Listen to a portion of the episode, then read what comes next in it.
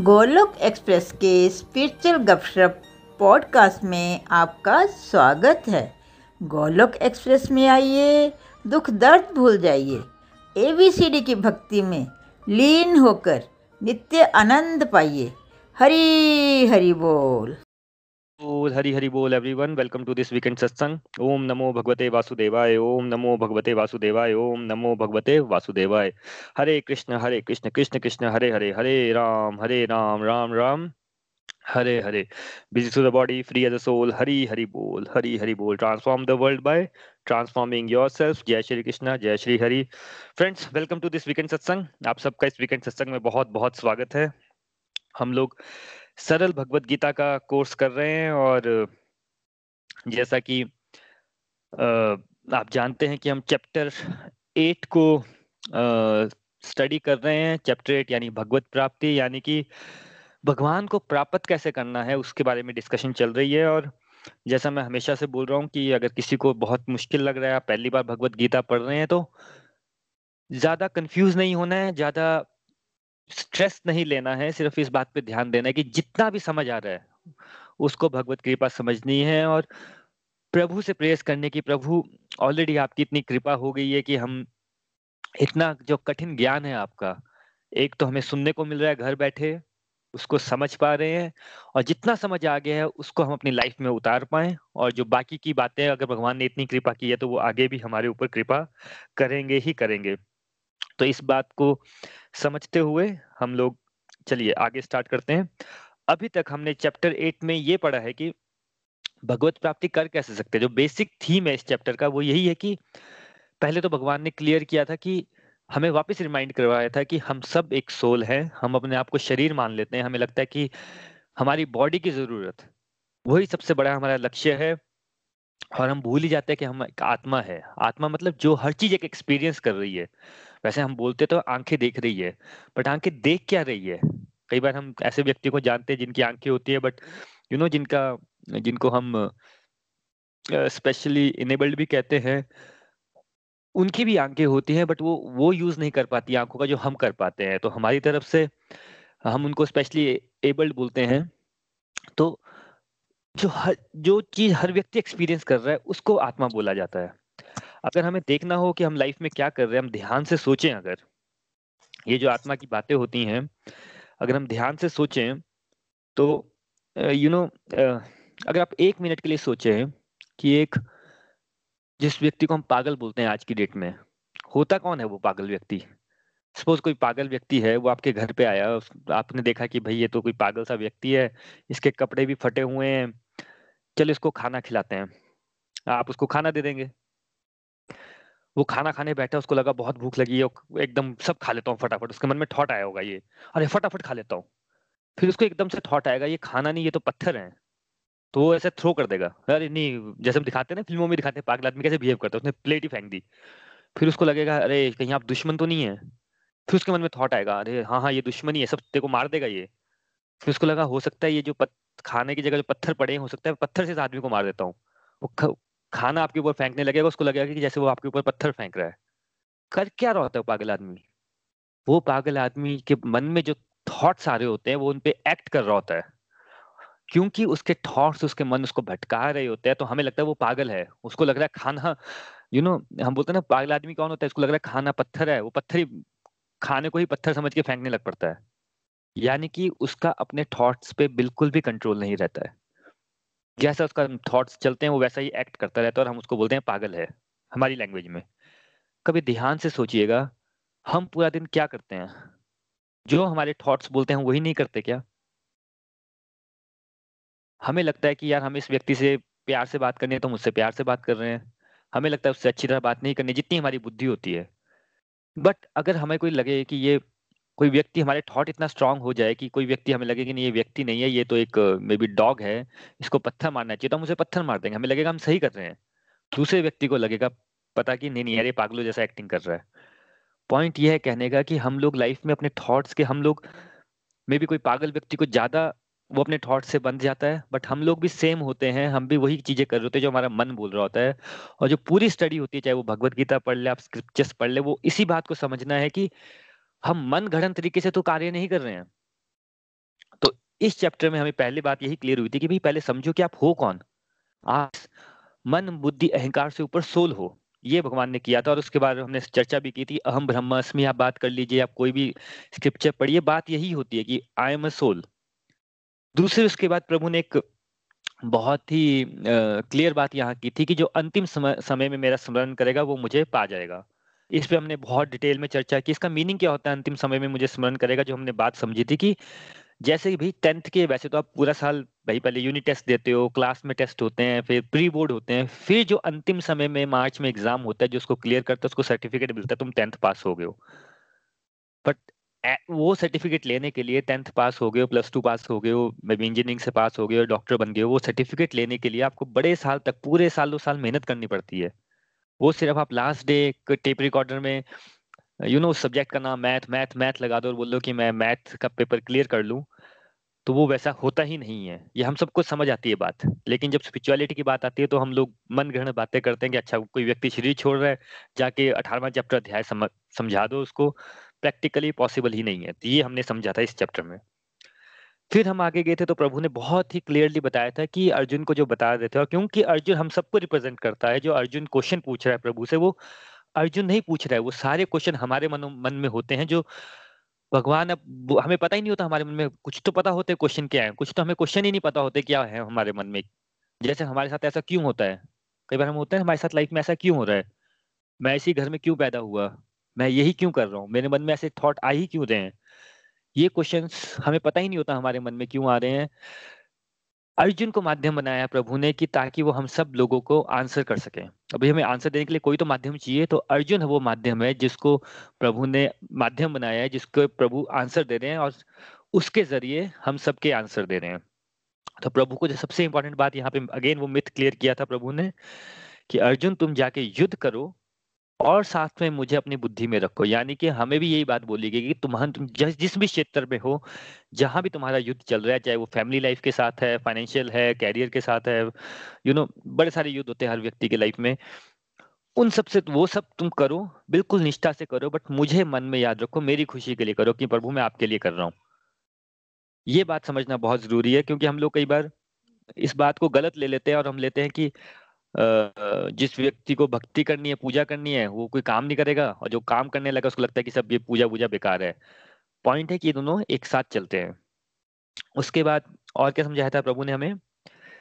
कि ये जो मार्ग है भक्ति का, तपस्या का, जैसे हम सुनते हैं कि वो टफ है, मुश्किल है तो हर चीज़ मुश्किल है। भाई, जो चीज़ आपने कभी नहीं की, अब मैं आपको बोलूँ कि आप माउंट एवरेस्ट पे जाओ तो मुश्किल है ना आपके लिए? मेरे लिए भी मुश्किल है, सबके लिए इम्पॉसिबल है, पर लोग जाते हैं। क्या उनके लिए आसान कैसे हो जाता है?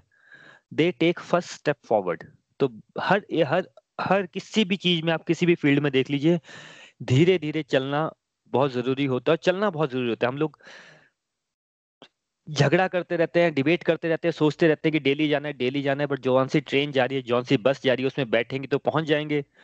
घर पे बैठ के सोचते रहेंगे तो कभी नहीं पहुँचेंगे। ये प्रभु ने हमें कल क्लियर किया था। चलिए, अब इसके आगे चलते हैं और इसके आगे हम लोग वर्ष 15 पे जा रहे हैं। वर्ष 15 है, मुझे प्राप्त करके महापुरुष, जो भक्ति योगी है, कभी भी दुखों से पूर्ण इस अनित्य जग में, जगत में नहीं लौटते, क्योंकि उन्हें परम सिद्धि प्राप्त हो चुकी होती है।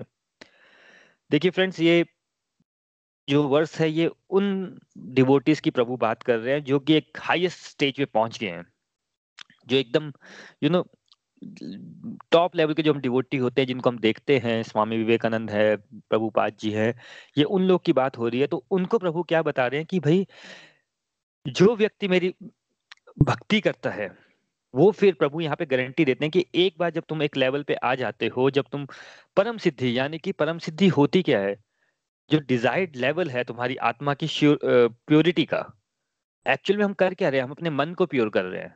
बेसिकली हमारे मन में जो विकार है, हम बोलते हैं ना विषय विकार मिटाओ। विषय विकार क्या? जो डिजायर्स है हमारे मन में, जो हमारे मन में थॉट्स आते हैं, ये भी हो जाए बाबू वो भी मिल जाए, ये भी मिल जाए, ये भी मिल जाए, जिससे मैं खुश हो जाऊँ। जो व्यक्ति इस लेवल पे आ जाता है, जिसकी आत्मा प्योर हो जाती है और वो समझ जाता है कि खुशी भाई प्रभु में है। बाकी दुनिया में कोई भी ऐसी चीज़ नहीं है जो आपको खुशी दे सके। राइट तो जो इस लेवल पे आ जाता है, जिसका मन, बुद्धि प्योर हो जाता है, प्रभु का स्मरण करता है, प्रभु बोलते हैं, फिर मैं उसको मुक्ति दे देता हूँ। जब वो इन चीज़ों से मुक्ति मिल जाती है, जिस व्यक्ति को जो डिजायरलेस हो जाता है, अपने कर्म करता है, प्रभु की इच्छा के लिए, मन में कोई नेगेटिव क्वालिटी नहीं रहती, किसी के लिए ईर्ष्या नहीं रहती जेलिस नहीं रहती, सब प्रेम रहता है प्रभु के लिए तो प्रभु बोलते हैं, फिर मैं उसको इस जगत से मुक्ति दे देता हूँ। वो वापस इस जगत में दोबारा नहीं आता इस प्रोसेस के लिए। देखिए, इसको समझने के लिए ना ऐसा समझ सकते हैं कि हम लोग लाइफ में अगर आप देखें तो हमारे माइंड में ना दो तीन चीज़ें चल रही होती हैं सबकी लाइफ में। आप ध्यान से सोचिए कि एक्चुअल में हम चाहते क्या हैं? अगर हम लोग इस टाइम सत्संग भी सुन रहे हैं तो हम क्या चाह रहे हैं? दो चीज़ें होती हैं। या तो हमारे मन में कोई डिज़ायर होती है कि प्रभु यार कुछ, जो भी हमारे को दिया प्रभु ने, उसमें मज़ा नहीं आ रहा होता हमें। अगर हमें मज़ा आ रहा हो लाइफ में तो फिर हम क्यों करेंगे? और जिसको मज़ा आ रहा था वो नहीं आता सत्संग में। उसको बड़ा मुश्किल लगता है आधा घंटा भाई पता नहीं क्या बताए जा रहे हैं, प्रभु प्रभु कर रहे हैं। वो निकल जाते हैं यहाँ से। क्योंकि उनको किसी और चीज़ में मज़ा आ रहा है। हम में से किसी को किसी चीज़ में मज़ा नहीं आ रहा है। कहीं ना कहीं अधूरापन है कहीं पे राइट किसी ना किसी चीज़ से तो हम सेटिस्फाइड नहीं है। तो उस चीज़ का, उस क्वेश्चन का आंसर जानने के लिए आते हैं या तो हम, ठीक है? और अगर दूसरा होता है, हमें क्या लगता है कि भाई दूसरा व्यक्ति हमसे ज़्यादा खुश है? अगर मेरी सैलरी एक लाख है और दूसरे व्यक्ति की सैलरी दो लाख है तो मुझे लग रहा है कि भाई जिसकी सैलरी दो लाख है, वो मेरे से खुश होना चाहिए। क्योंकि जब सैलरी डबल है उसकी अगर मेरे पास इतने हैं जिसके पास मेरे से ज़्यादा है, मुझे हमेशा लगेगा कि मेरे से ज़्यादा खुश है। मैं उसको उसी परस्पेक्टिव से देखूँगा, वो ज़्यादा खुश है। जो लोग कॉर्पोरेट्स में काम करते हैं, अपने बॉसेस को देख लीजिए। आप कितने अपने boss super boss super super super boss को जानते हैं, जो आपको लगता है कि खुश हैं लाइफ में? तो हम ने जो दूसरों को देखने की आदत होगी हम लोग को तो दूसरा प्रॉब्लम हमारे साथ ये है कि हम दूसरों को देखते रहते हैं। तीसरा क्या है? हमें लगता है कि हम जो अपने मन घड़न तरीकों से चीज़ें करते रहते हैं उससे हमें लोगों को खुशी मिल जाएगी। मन घड़न चीज़ों की क्या होता है? मुझे लगता है कि हो सकता है कि मेरे पास गाड़ी नहीं है इसके लिए मैं खुश नहीं हूँ। हो सकता है कि आ, मेरे बच्चे अच्छा नहीं कर रहे इसके लिए मैं खुश नहीं हूँ। हो सकता है कि मैं अपनी पूरी फैमिली को खुश कर लूँ सबको खुश कर लूँ तो हो सकता है मैं खुश हो जाऊँ। इसके लिए हम वो कार्य करते हैं। हम कुछ भी कर रहे हैं तो हम एटलीस्ट ध्यान से सोचिए तो किसके लिए कर रहे हैं? कुछ खुशी पाने के लिए कर रहे हैं। Right right. तो ये दो तीन चीज़ें होती हैं जो हमें अपनी लाइफ में पहले एनालाइज करनी है कि भाई पहली बात तो है ही अगेन मैं रिपीट करता हूँ कि मुझे एक्स वाई जेड मिल जाएगा तो मैं खुश हो जाऊँगा प्रभु। और प्रभु से हम यही बात मांगते हैं प्रभु मेरे को ये मिल जाए बस और कुछ नहीं चाहिए लाइफ में। और वही चीज़ होती है जो हमारे पास नहीं होती है। और हम दूसरों का देखते हैं कि नहीं, उसके पास तो है इसलिए वो खुश है। Right right? दूसरा हमें लगता है कि जिसके पास हमसे ज़्यादा है वो ज़्यादा खुश है। टू और तीसरा जो हम मन ग्रहण चीज़ें करते हैं कि हाँ ऐसा करने से प्रभु खुश होते होंगे या मैं खुश हो जाऊँगा, हम वो करते हैं। किसी को लगता है कि मे बी चलो लॉन्ग ड्राइव पे चलते हैं, उससे खुश हो जाऊँगा। हो सकता है एक्सरसाइज का ज़्यादा करूँ तो खुश हो जाऊँगा। हो सकता है कि कोई अपनी हॉबी को ज़्यादा फॉलो कर लूँ तो खुश हो जाऊँगा। बट अपने जीवन में अगर अपने लाइफ से भी आप रिलेट करेंगे, कितनी बार ऐसा हुआ होगा जब आपको मिल गई होगी वो चीज़? आपने सोचा होगा, हे भगवान, मेरी शादी हो जाए यहाँ पे, हो सकता है आपने बोला भगवान, मेरे को बच्चा हो जाए, हो सकता है आपने बोला मेरे बस जॉब लग जाए, हो सकता है आपने बोला हो कि मे बी मेरे किसी की तबीयत खराब हो, वो ठीक हो जाए। यू नो बड़ी सारी डिज़ायर होती है हमारे मन में। बस ये हो जाए, ये वाली गाड़ी खरीद लूँ, क्या मज़ा आएगा गाड़ी चलाने का? तो ये चीज़ें हम सबने सोची होती हैं, बट जब वो कभी ध्यान से सोची, वो हुआ, उसके बाद क्या हुआ? दो चार दिन तो बहुत अच्छा लगेगा। बाद में वो गाड़ी लेट्स से गाड़ी का एग्ज़ाम्पल ले लेते हैं। गाड़ी की ई भी है, गाड़ी के पाए टायर भी चेंज करने हैं।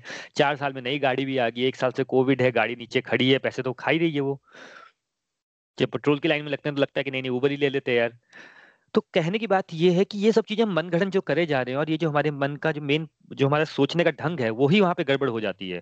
इसके लिए हम लोग अल्टीमेटली कुछ भी हम लाइफ में कर रहे हैं तो हम किसी खुशी को पाने के लिए कर रहे हैं, कुछ सेटिस्फेक्शन के लिए कर रहे हैं, कुछ मन की शांति के लिए कर रहे हैं। कि भाई अगर लाइफ में बड़ी उथल पुथल है लाइफ में हिले हुए हैं हम लोग अपनी लाइफ में, कुछ सेटलमेंट नहीं है लाइफ में तो हम लोग हिले हुए हैं यानी कि। तो भाई हम, हो सकता है ये इस डिज़ायर से भी आते हैं कि भगवान थोड़ी सी शांति दे दो बस। इतनी चिक चिक है लाइफ में, अब थोड़ा शांत हो जाए लाइफ अब किसी को लग रहा होगा कि यार ये बात तो सही है, हो रहा है ऐसा। बट ये एक्चुअली आपके साथ नहीं हो रहा मैं हमेशा बोलता हूँ, ये सबकी बात हो रही है भाई, प्रभु अर्जुन को बोल रहे हैं और अर्जुन के माध्यम से हम सबको बोल रहे हैं, क्योंकि हम सबकी लाइफ में कुछ ना कुछ ऐसा ही हो रहा है। अब इसको समझते हैं एक तोते की लाइफ से। सपोज़ आपने एक पैरेट ले आए घर पे, एक तोता ले आए घर पे, आपने उसको पिंजरे ले आए, सोने का पिंजरा रख दिया उसके लिए। उसके लिए आपने एक छोटा सा पंखा ले आए। वो खाना मांग रहा है तो आप उसको खाने डाले जा रहे हैं। और उसको रोज पूछ रहे हैं, भाई तू तो खुश क्यों नहीं है? खुश क्यों नहीं है? तो अच्छा खाना क्यों नहीं खा लेता? देखो मैंने सोने के गिलास में पानी पिला रहा हूँ तो खुश क्यों नहीं है? सोचिए तोता खुश क्यों नहीं होता? उसको रात को ठंड लगती है, आपने एसी ऑन कर दिया उसके लिए। उसको गर्मी लगती है, आपने उसके लिए एक एसी चला मतलब एक पंखा लगाया उसके लिए अच्छे से। फिर भी तोता खुश नहीं है। क्योंकि भाई तोता खुश इसलिए नहीं है क्योंकि वो पिंजरे में खुश रह ही नहीं सकता। आप उसको कुछ भी दे दीजिए। खुश वो कब होगा जब वो अपने आज़ाद जंगल में जाएगा। जब वो आसमान में उड़ेगा। ये उसका ट्रू नेचर है। उसी प्रकार खुशी आपको सिर्फ़ एक ही तरह से मिल सकती है। वो है जब आपका कनेक्शन परमात्मा के साथ होगा। When the soul will be connected to super soul जो हमारा एक्चुअल नेचर है, जो हमारा स्वभाव है दुनिया में बहुत सारे लोग यू नो जैसे लेट से ऑफ़िस में देख लीजिए या कहीं भी देख लीजिए, बहुत नेगेटिव काम करते हैं। चोरी कर लेते हैं, किसी को धोखा दे दिया, अपनी बात नहीं रखी छोटी छोटी बातें होती हैं। कई लोग इसके ऑपोजिट भी होते हैं। देखने में तो लगता है कि दोनों बराबर हैं बट जब आप दीर्घ का लॉन्ग टर्म में देखेंगे तो आपको लगेगा, नहीं यार, जो व्यक्ति अच्छे काम करता है, वो खुश भी रहता है और बाद में लोग भगवान उसको सपोर्ट करते हैं, उसका जो लाइफ बाद में होती है, वो अच्छी हो जाती है। इसका रीजन क्या है? आपको मैं आजकल बहुत फ़ेमस सीरीज़ आ रही है, ये हर्षद मेहता वाली, अगर किसी ने देखी है। हर्षद मेहता इतना बड़ा स्कैम किया, उसने वो इंटेलिजेंट भी था। ऐसा नहीं था उसको गलत आदतें थी उसको। हाँ पैसा कमाया उसने। One of the richest person in Bombay बन गया वो। उसकी डेथ कैसे हुई? जेल के अंदर। गड़बड़ कहाँ हो गई? पैसा तो था उसके बाद। बॉम्बे का रिचेस्ट पर्सन होना ऑलमोस्ट अंबानी के बराबर का हो गया बट फिर भी वो खुश नहीं हुआ। और पूरी सीरीज़ को देख लीजिए कहीं पे भी खुश नहीं है। कभी ये टेंशन कभी वो टेंशन कभी इसको फ़ोन करो, वो करो वो करो, करते करते वो जेल में खत्म ही हो गया। और जो उसका लास्ट टाइम था तो उसको बहुत ही खराब था। एक जो, एक और एक बहुत फ़ेमस ड्रग लॉर्ड है एस्कोबार है शायद उसका नाम। एक टाइम में उसके पास, अगर उसकी नेटफ्लिक्स पे सीरीज़ है, एक टाइम में उसके पास इतना पैसा था, भाई उसको वर्ल्ड की टॉप टेन अगर वो कंपनी होता है वो व्यक्ति कंपनी होता तो वर्ल्ड का टॉप टेन रिचेस्ट बंदा होता वो। पूरी कंट्री कम्बोडिया जो कंट्री है, पूरी कंट्री को वो चलाता था, इतना पैसा था उसके पास। उसको एक बार ऐसा हुआ कि उन्होंने बोला कि भाई, इतना पैसा आ रहा है कि रखने को जगह नहीं है। तो उन्होंने क्या किया, उन्होंने हज़ारों किलोमीटर ज़मीन खरीदी बड़े बड़े बुलडोजर खरीदे। ज़मीन खोदते थे, उसके अंदर कैश डाल देते थे डॉलर्स उनको बाद में भूल ही गया कि पैसे कहाँ रखे हमने। तो अब आपको लगता है ऐसा व्यक्ति है पूरा कंट्री को राज कर रहा है, इतना पैसा है उसके पास एरोप्लेन से इतने हेलीकॉप्टर एरोप्लेन सब कुछ है। क्या खुश रहा होगा वो लाइफ में? आप देखिए वो सीरीज़ उसमें भी उसका वही हाल है। तो अल्टीमेट सबका हाल वो पिंजरे के तोते की तरह है, वो यही सोचता रहता है, मैं खुश क्यों नहीं हो रहा है, तोता खुश क्यों नहीं हो रहा है? क्योंकि भाई, हम अपने स्वभाव के अकॉर्डिंग बिहेव नहीं कर रहे हैं। इसके अपोजिट आप जिस भी व्यक्ति को जानते हैं, जो आपको लगता है बहुत अच्छा आदमी रहेगा, मैं क्रिकेट की बात कर लेता हूँ, आपने सचिन तेंदुलकर को की मूवी अगर देखी हो लोगों ने पत्थर भी मार दिए उसके घर पे। लोगों को छोड़ दीजिए। But he is pure from heart ऐसी सोल्स कभी कभी आती है एलिवेटेड सोल्स होती हैं ये। तो आप देखिए he is always happy and satisfied अभी भी खुश है। आप ऐसे जिस भी व्यक्ति को देख लीजिए। कहने का मेरा पॉइंट ये है कि यहाँ पे जो प्रभु बोल रहे हैं कि जो ये जो हमारा हमारा जो लक्ष्य है, हमें एक्चुअली पता ही नहीं होता। हम जीवन में जो मिसकंसेप्शन में फंस गए हैं कि भाई इस चीज़ से खुशी मिलेगी, इस चीज़ से सेटिस्फेक्शन मिलेगी, बस ये नहीं हो रहा। मेरी ज़िंदगी में बाकी तो सब ठीक है। हम भूल ही गए हैं कि हम लोग कैपेबल किस चीज़ के हैं। तो यहाँ प्रभु बता रहे कि जो व्यक्ति मेरा साथ ले लेता है, फिर मैं उसको रास्ता भी दिखाता हूँ कि तुम कैपेबल किस चीज़ के लिए हो। उसको मैं फिर, जब उसका मन प्योर हो जाता है तो मैं उसको उस लेवल पे ले जाता हूँ कि जहाँ से वो वापस इस यू नो जो हम फंस गए हैं चक्रों में जो हमारी लाइफ अनसेटिस्फाइड वाली होगी हम खुश नहीं रहते हैं, वहाँ से मैं निकाल देता हूँ। जब प्रभु बोलते हैं, जन्म मृत्यु के चक्कर से निकाल देता हूँ, उसका मीनिंग ये होता है कि जैसे हम बात करते हैं कि एक सोल है, वो बस बॉडी चेंज करती है और जन्म जन्मांतर आती रहती है अर्थ पे आती रहती है, जब तक वो पूरी प्योर नहीं हो जाती।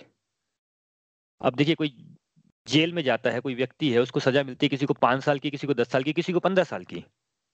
पर जब दस साल की सजा मिलती है, अगर वो अच्छी, उसको पंद्रह साल की सजा मिली है, लेकिन उसने पाँच साल में अपना बिहेवियर बड़ा अच्छा कर लिया तो कई बार उसको मर्सीपली दे के उसको छोड़ देते ना कि भाई चलो भैया, तेरी तुम्हारा बिहेवियर बहुत अच्छा हो गया, तुम बाहर आ जाओ। तो वही बात इस श्लोक में लिखी है कि जो व्यक्ति अपना दिल, हार्ट, हृदय हृदय जिसे बोलते हैं प्योर कर लेता है, जिसके मन में भगवान के साथ कनेक्शन सेट हो जाता है, उसको भी प्रभु इस चक्रों से बाहर निकाल देते हैं। और देखिए, इसको ना हम ऐसे भी समझ सकते हैं कि जन्म जन्मांतर का चक्कर क्या होता है अगेन। हमें घर बैठे भगवत गीता का ज्ञान मिल रहा है, वो ऐसे ही नहीं मिल जा रहा है। आप अपनी लाइफ से भी रिलेट कर सकते हैं, मैं अपनी लाइफ से रिलेट करके बता देता हूँ कि अगर मैं बोलूँ कि भाई मैंने अपने जीवन में बड़े अच्छे कर्म किए हैं, इसलिए मेरे को भगवान ने मौका दिया कि मैं भगवत गीता समझ सकूँ, समझा सकूँ तो ये इस जन्म का तो है ही नहीं, हो ही नहीं सकता। हो सकता है कि किसी किसी जन्म में मैंने कुछ अच्छा किया हो तो भगवान ने मुझे जब सही समय आया तो मुझे भगवत गीता का ज्ञान दिया। पहले भी दे सकते थे, बाद में भी दे सकते थे बट भगवान का जो वर्क होता है हमेशा परफेक्ट होता है। तो ये आप अपने जीवन से भी देख सकते हैं कि अभी आपको घर बैठे ही भगवत गीता का ज्ञान क्यों मिल रहा है? या तो आपने प्रेयर्स की होगी डिज़ायर की होगी बहुत स्ट्रांग या आपके डिवाइन अकाउंट खुले होंगे जहाँ पे आपको प्योरली एक भगवान बता रहे कि भाई अब तूने अपना जीवन में देख क्या किया है अब जो मैं बोल रहा हूँ मन ग्रहण बातें हटाओ। अब जो मैं बोल रहा हूँ, उसको ध्यान से सुनो और अपनी लाइफ को उसके अकॉर्डिंग मोल्ड करो। चलिए, नेक्स्ट वर्स में चलते हैं। नेक्स्ट वर्स करेंगे हम, नंबर ट्वेंटी टू। भगवान जो सबसे महान है, अनन्य भक्ति द्वारा ही प्राप्त किए जा सकते हैं। यद्यपि वो अपने धाम में विराजमान रहते हैं तो भी वो सर्वव्यापी हैं और उनमें सब कुछ स्थित है। देखिए अगेन ये बात बार बार आती है कि प्रभु सर्वव्यापी हैं, प्रभु सबसे बड़े हैं। इस बात को समझना बहुत ही ज़रूरी है हम लोग को पहले। देखिए, आप किसी से कुछ सीखने जाएँगे, अगर आपको लट से गिटार सीखना है तो पहले आपको बोलेगा कोई व्यक्ति कि, यार, ये गिटार इसने दो तीन दिन बजाया है। और आप बोलेंगे, नहीं नहीं भैया गिटार का लीजेंड है। तो आपके मन में श्रद्धा आएगी, विश्वास आएगा। आप समझेंगे नहीं यार, ये लीजेंड है जो बताएगा वो अच्छा बता रहा है। तो आप उससे गिटार सीखना पसंद करेंगे, राइट? तो वो विश्वास कैसे आएगा? तो आप प्रभु की आगे पीछे चीज़ें देखिए ना। अगर मैं हमेशा बोलता हूँ कि हम लोग बहुत ज़्यादा लॉजिक लगाते हैं, दिमाग लगाते हैं बट एक मिनट शांत मन से आप बाहर जाके देखिए। रात को मून को देखिए, इतने बिलियंस ऑफ़ स्टार्स हैं। कोई पूछे कि हमारी यूनिवर्स का साइज़ क्या है तो अभी भी साइंटिस्ट लोग कैलकुलेट करके इन्फिनाइट बोलते हैं उसको। इन्फिनाइट का मीनिंग क्या होता है? कि हमें मालूम नहीं है अभी राइट नाउ और क्या होता है? इन्फिनाइट यही होता है ना कि इसका कोई अंत ही नहीं है। आप ध्यान से सोचिए कि भाई, बादल होते हैं, इतने प्यारे प्यारे बादल होते हैं, कई बार ज़मीन पे हम बोलते हैं ना, ज़मीन पे आगे पहाड़ों पे जब जाते हैं, उन बादलों में कई बार इतना पानी होता है कि पूरी की पूरी सिटीज़ फ्लड में आ जाती हैं। त्राही त्राही मच जाती है। ये पूरा मैकेनिज्म चलते रहते हैं। हम फोटोसिंथेसिस बचपन से पढ़ते हैं। मैं बड़ा अच्छा एग्जांपल जो मुझे हमेशा मेरा फेवरेट है कि भाई हम वो साइबेरियन बर्ड्स को देखते हैं, वो 200-300 ग्राम का पक्षी 6000 किलोमीटर की यात्रा कर लेता है। दो महीने लगते हैं उसको, हम यहाँ से 20 किलोमीटर जाना है तो हमारी हिम्मत नहीं हो पाती। ना वो अपने साथ कुछ लेके आता है, ना उसके पास कपड़े होते हैं, तब भी एवरीथिंग इज़ टेकन केयर तो नेचर को अगर आप ऑब्ज़र्व करें, क्योंकि प्रकृति प्रभु की है ना तो नेचर के लिए एक बहुत अच्छी एक टॉ करके फिलोसफर हुए उनकी लाइन है कि nature never hurries but still everything gets accomplished प्रकृति कभी भी जल्दबाजी नहीं करती, फिर भी सब कार्य संपूर्ण रूप से समाप्त होते हैं। आप अपने आसपास देखिए, नेचर में कोई भी व्यक्ति कोई भी चीज़ कभी भी जल्दबाजी नहीं कर रही होती, इसका मीनिंग ये होता है। चाहे वो सूरज हो, चाहे वो एनिमल्स हो, चाहे वो प्लांट्स हो, सब अपने टाइम से सब कुछ कर रहे होते हैं। प्लस जितने कार्य होते हैं नेचर के, सब परफेक्ट होते हैं, सब कंप्लीट होते हैं और सब अपने टाइम से कंप्लीट होते हैं। ना एक मिनट इधर होते हैं, ना एक मिनट उधर होते हैं। आप किसी भी प्रोसेस को देख लीजिए, किसी भी चीज़ को देख लीजिए नेचर में। नेचर में हर चीज़ परफेक्ट है क्योंकि प्रभु परफेक्ट है ना भाई। सिर्फ़ एक ह्यूमन बीइंग ही होता है जिसको हर जगह जल्दी लगी होती है, ये जल्दी कर दो, वो ऐसा कर दो, ऐसा कर दो, वैसा कर दो। हम, मैंने आपको पागलों वाला एग्ज़ाम्पल देखा था तो अब आपको लगेगा हाँ यार नेचर में सब कुछ इतना परफेक्ट होता है, भगवान का टाइमिंग ही परफेक्ट है हर चीज़ के लिए। एक आदमी ही होता है जो पागलों जैसे सारे दिन काम करता रहता है। राइट तो इस बात से हम लोग समझ सकते हैं भाई कि अगर नेचर में सब कुछ परफेक्ट है, प्रभु परफेक्ट है तो हम लोग कर क्या रहे हैं? पूरा दिन हम अपना लाइफ कर क्या रहे हैं? एक सिर्फ़ दो बाय दो का जो हमारा लैपटॉप है या मोबाइल है, उसके साथ ही अपना जीवन हमने गुजार दिया आज की डेट में। हम बाहर देख ही नहीं रहे हैं। तो प्रभु, ये बात समझना बहुत ज़रूरी है कि नेचर में सब कुछ परफेक्ट है और हम कर क्या रहे हैं?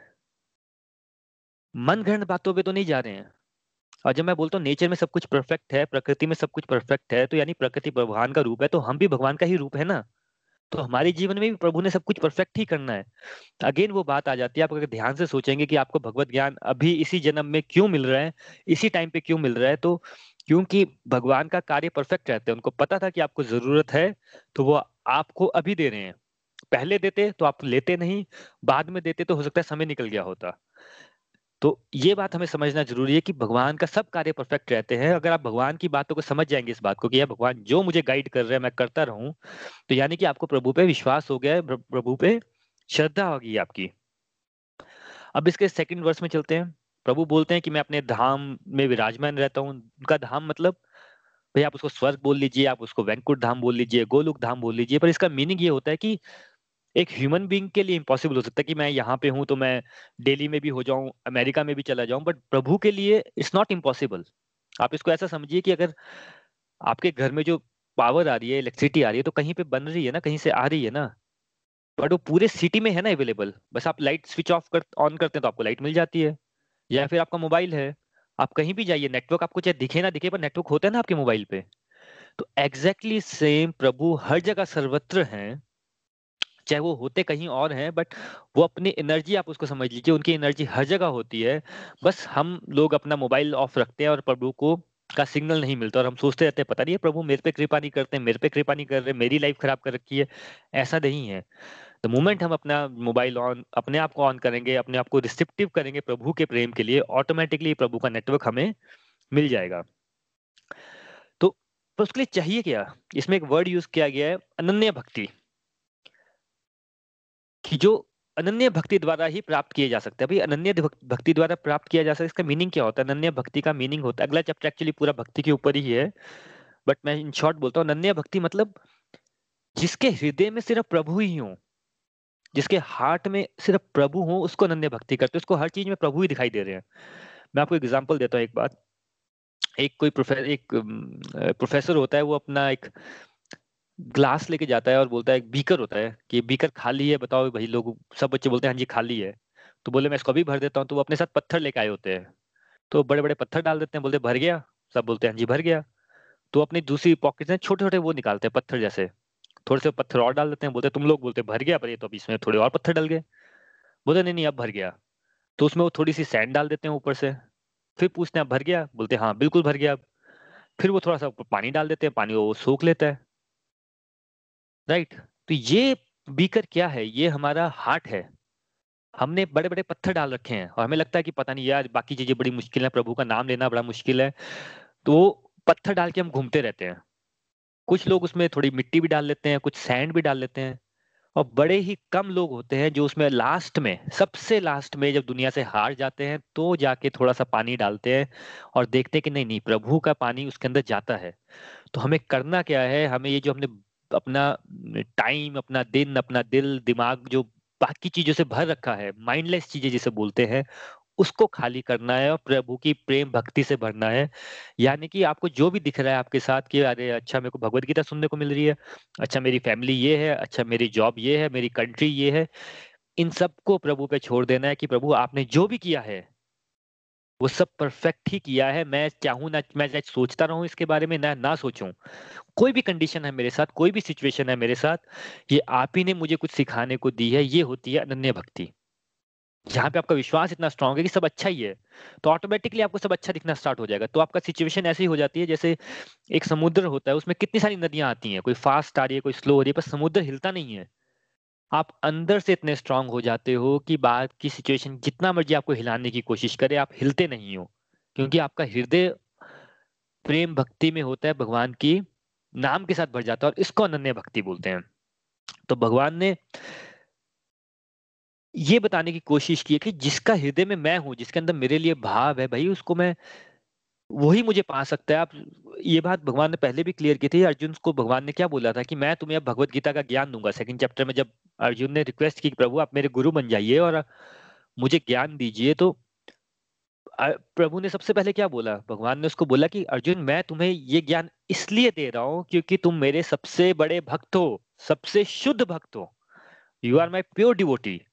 तुम्हारा जो मेरे लिए भाव है वो प्योर है। उन्होंने ये नहीं कहा कि तुम बहुत स्ट्रांग हो, तुम बहुत पैसे वाले हो, तुम राजा हो, तुम इंटेलिजेंट हो, तुम इंडियन हो, इसलिए मैं तुम्हें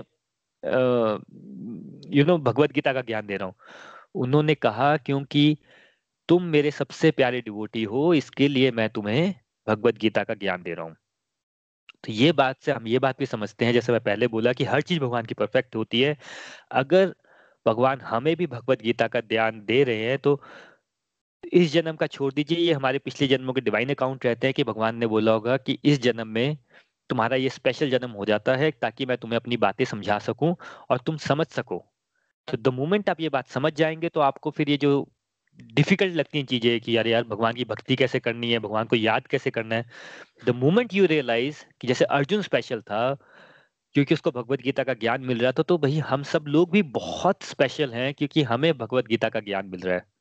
और जैसे मैंने पहले बोला nature never hurries everything gets accomplished प्रकृति में कभी भी जल्दबाजी नहीं होती, फिर भी हर चीज़ संपूर्ण रूप से कंप्लीट होती है। हर चीज़ परफेक्ट होती है। भगवान, अगर आपको भगवत गीता का ज्ञान दे रहे हैं तो it was right time for you to get that अब आप लेंगे, नहीं लेंगे, वो हमेशा याद रखिएगा, वो चॉइस हमेशा आपकी रहेगी। जब भगवान भगवत गीता का ज्ञान दे रहे थे तो वहाँ पे दुर्योधन भी था, बाकी लोग भी थे, उनको ज्ञान क्यों नहीं मिला? वो उनकी चॉइस थी। ये हमेशा याद रखिएगा। चलिए चैप्टर एट का हम लास्ट वर्स करेंगे और चैप्टर एट का लास्ट वर्स है, प्रभु बोलते हैं, जो व्यक्ति भक्ति मार्ग स्वीकार कर लेता है, वो वेद अध्ययन, तपस्या, दान, दार्शनिक तथा साकाम कर्म करने से प्राप्त होने वाले फलों से वंचित नहीं होता। वो मात्र भक्ति संपन्न करके इन समस्त फलों की प्राप्ति करता है और अंत में परम नित्य धाम को प्राप्त होता है। अब भगवान ये क्वेश्चन का आंसर दे रहे हैं यहाँ पे। भगवान बोल रहे हैं कि भाई, कि जो व्यक्ति, देखिए, इसको हम ऐसे समझते हैं कि पहली बात भक्ति होता क्या है? वट इज़ भक्ति? देखिए, भक्ति इज़ अ प्रोसेस भक्ति का इंग्लिश होता है डिवोशन जो व्यक्ति भक्ति करता है, उसको बोलते हैं भक्त डिवोटी और इस प्रोसेस को बोलते हैं डिवोशन ठीक है। अभी इंडिया में तो समझना ही बहुत आसान है, हम एक यू नो मैं नाम नहीं लेता हूँ but there a following of political party जिसको हम भक्त बोल रहे हैं। उसका मीनिंग क्या होता है? वो भक्त है मतलब? यानी कि जो वो चीज़ें वो पार्टी बोल रही है, वो लोग उसको बिल्कुल ब्लाइंडली फॉलो कर रहे हैं। विदाउट इवन क्वेश्चनिंग कि वो राइट right बोल रहे हैं कि रॉन्ग बोल रहे हैं। जो उन्होंने बोला, वो परफेक्ट है, हम वही फॉलो करेंगे बिकॉज़ हम लोग उनके भक्त हैं। तो वही बात होती है प्रभु के लिए कि प्रभु का भक्त वो है जो प्रभु की बातें जो प्रभु समझा रहे हैं जो प्रभु आपको कर रहे हैं उनको ब्लाइंडली फॉलो करता है इंस्टेड ऑफ़ यू नो मन घड़न तरीके से काम करता रहे। इतनी सी बात समझना बहुत ज़रूरी है। वैसे एक बड़े ध्यान की वाली बात है कि हम लोग पॉलिटिकल पार्टी के भक्त बन जाते हैं लेकिन भगवान के भक्त नहीं बनते हैं। ठीक है अब क्योंकि भगवत गीता है, हम यहाँ पे प्रभु को कृष्णा के रूप में ले रहे हैं तो जो कृष्ण भक्त किसको बोलते हैं? जो कृष्णा ने जो बातें की हैं, उसको जो फॉलो करता है। यहाँ तक क्लियर है? अब देखिए, पहले भी सेकंड चैप्टर में प्रभु ने क्लियर किया कि भक्ति, भगवान ने बोला था कि भाई, चाहे आप भक्ति मार्ग से जाओ आप ज्ञान मार्ग से जाओ, आप हठ योग किसी भी पाथ से जाओ अल्टीमेटली आप पहुंचोगे मेरे तक ही। लेकिन कलयुग में भक्ति का मार्ग सबसे सर्वश्रेष्ठ बताया था, क्योंकि भक्ति करना कलयुग में आसान है। अब आप खुद देखिए कि पहली बात कलयुग में हम लोगों का मन कितना भटका हुआ है। आपको ध्यान योग करना है, वो बोलते हैं, ध्यान योग में भी आप बैठिए सात आठ घंटे, दस घंटे एक जगह बैठिए, प्रभु का ध्यान लीजिए, वहाँ से उनकी प्रोसेस स्टार्ट होती है। यहाँ हम लोगों को बोलते हैं, भैया, तू आधा घंटा, एक घंटा सत्संग में आ जाना, लोग उतना भी बैठने को रेडी नहीं है। राइट क्यों? क्योंकि मन भटका हुआ है हमारा। तो कलयुग में प्रभु को पता था, भाई, ये व्यक्ति का मन इतना भटक जाएगा कि उसको बोलेंगे हम बैठ के ये सब कर तो वो नहीं कर पाएगा। अभी कोई बोले कि आप छुट्टी लेके एक महीने के लिए चले जाओ तो आपका रेंट कौन पे करेगा? उसके बाद हमारी फैमिली लाइफ होती है। हमारी फैमिली लाइफ की इतनी ड्यूटीज़ हैं कि सब कुछ करना ज़रूरी है ना, ऐसा थोड़ी कि ज़रूरी नहीं है। तो कलयुग में ये सब चीज़ें करने का टाइम कहाँ से मिलेगा आपको? आप बॉम्बे जैसी जगह में रहते हैं, बैंगलोर जैसी जगह में रहते हैं, आपको मेडिटेशन करने के लिए माहौल कहाँ मिलेगा? राइट तो और दूसरा, और क्या मन भटका हुआ है हमारा? हमारे मन में धारणाएँ बड़ी हैं, भाई, देखो टाइम तो है नहीं हमारे पास, किसी व्यक्ति से पूछ लो। हाँ नेगेटिव चीज़ें करने के लिए दुनिया भर का टाइम है, आप कोई भी नेगेटिव जहाँ पे नेगेटिव चीज़ होती है, आप कोई बार देख लीजिए, आप फास्ट फ़ूड रेस्टोरेंट देख लीजिए, आप थिएटर देख लीजिए, आप, जो भी आपको लगता है कि हाँ यहाँ पे नेगेटिव चीज़ होती होगी, आप दुनिया भर के लोग भरे होते हैं जैम पैक रहता है। मंदिर चल जाइए खाली होती है तभी तो हमें अच्छा लगता है कि अरे चलो यार कोई कोई जगह तो खाली है बाकी जगह तो आदमी ने भर दी है तो हमारे मन में धारणाएँ बड़ी आ गई हैं कि भाई एक तो टाइम नहीं है हम लोगों के पास पैसा ही भगवान हो गया हमारे लिए बस पैसा ही चाहिए और कोई बात ही नहीं होती कहीं चले जाइए उसके छोड़ के डिस्कशन ही नहीं हो रहा है राइट तो आपको तपस्या भी करनी हम तपस्या बोलते हैं, तपस्या करने के लिए भी कहाँ करेंगे भाई अपने घर पे करेंगे। घर में किसी के बच्चे रो रहे इतने-इतने से तो घर हो गए आजकल, कोई बच्चे रो रहे हैं, कोई ये काम है। फैमिली वाले बोलेंगे, भाई क्या कर रहे हो?" यहाँ पे आपको पैसा कमाना ज़रूरी है कि भगवान की पूजा करना ज़रूरी है? 99% लोग बोलेंगे, "भई पैसा कमाना ज़रूरी है।" समझ भी नहीं रहेगी ये। तो प्रभु को पहले ही पता था कि जब कलयुग का समय आएगा, तो मन इतना भटक जाएगा, लोगों में इतनी गलत धारणाएँ हो जाएँगी कि ये सब चीज़ें मुश्किल हो जाएँगी करना। गलत अगेन ध्यान से रखिएगा गलत नहीं होती है कोई भी चीज़, मुश्किल हो जाती है। एक होता है आसान, एक होता है मुश्किल। बड़े सारे लोग एक क्वेश्चन था पिछली बार भी एक आई थिंक प्रिया जी बोल रहे थे कि अगर एक बार भगवत गीता पढ़ लेंगे तो दोबारा क्या होता है? देखिए ये जो श्लोक होते हैं ना, एक-एक बार जितनी बार पढ़ते जाएँगे ना, उतना-उतना हमें डिटेल में समझ आता रहता है। अब कई लोगों ने इस श्लोक को ये पकड़ लिया कि भगवान बोल रहे हैं कि भई भक्ति का मार्ग जो है, जो मेरे को फ़ॉलो करेगा वो सही, बाकी सब गलत। अगर आप देखते हैं पॉलिटिकल पार्टीज़ इस को यूज़ करती हैं रिलीजन को, वो क्यों करती हैं? वो ये सब चीज़ें तो है कि आपको जो लग रहा है कि आपने वर्ड्स पढ़ा, आपको जो आपकी अंडरस्टैंडिंग बनती है, वो अगली बार डिफरेंट बनती है। जैसे-जैसे आपका आध्यात्मिक प्रगति होती है, वही चीज़ आपको एक डिफरेंट परस्पेक्टिव से दिखना स्टार्ट हो जाती है। इसके लिए उसको बार-बार पढ़ना ज़रूरी है। तो यहाँ प्रभु ने क्लियर किया कि भाई आपकी फैमिली का माहौल नहीं होता है, कलयुग का समय है, मन भटका हुआ है, इतना सारी चीज़ें डिस्ट्रैक्टिंग है, टाइम नहीं है किसी के पास 10 मिनट का लिए, तो जो बाकी जितने भी पाथ हैं, गलत नहीं है बट आप ध्यान से सोचिए आप उसको फ़ॉलो कर भी पाएँगे कि नहीं? नहीं तो क्योंकि आधे लोग तो इसी डिबेट में रहते हैं कि नहीं, नहीं यार मेरे को लगता है वो वाला अच्छा है, ये वाला अच्छा है, मेडिटेशन करना अच्छा है, सदगुरु जी जो बोल रहे हैं वही अच्छे हैं, बाकी और उसको क्या मीनिंग ले लेते हैं कि मैं सही हूँ, बाकी सब गलत है। तो इस बिल्कुल इन धारणाओं में नहीं पड़ना है, जो आपको ठीक लगे वही अच्छा है बट प्रभु ये बोलते हैं कि कलयुग के समय में भाई समय ही नहीं मिलेगा तुम्हें। टाइम नहीं होगा, तुम्हारे को माहौल ही नहीं मिलेगा करने के लिए, तुम्हारा जीवन बर्बाद हो जाएगा। तो इसके लिए जो भक्ति का मार्ग है, वो सबसे ईज़ी है फ़ॉलो करना। पहला पॉइंट ये है। दूसरा देखिए कलयुग में ना चॉइसेस बहुत हो गई हैं।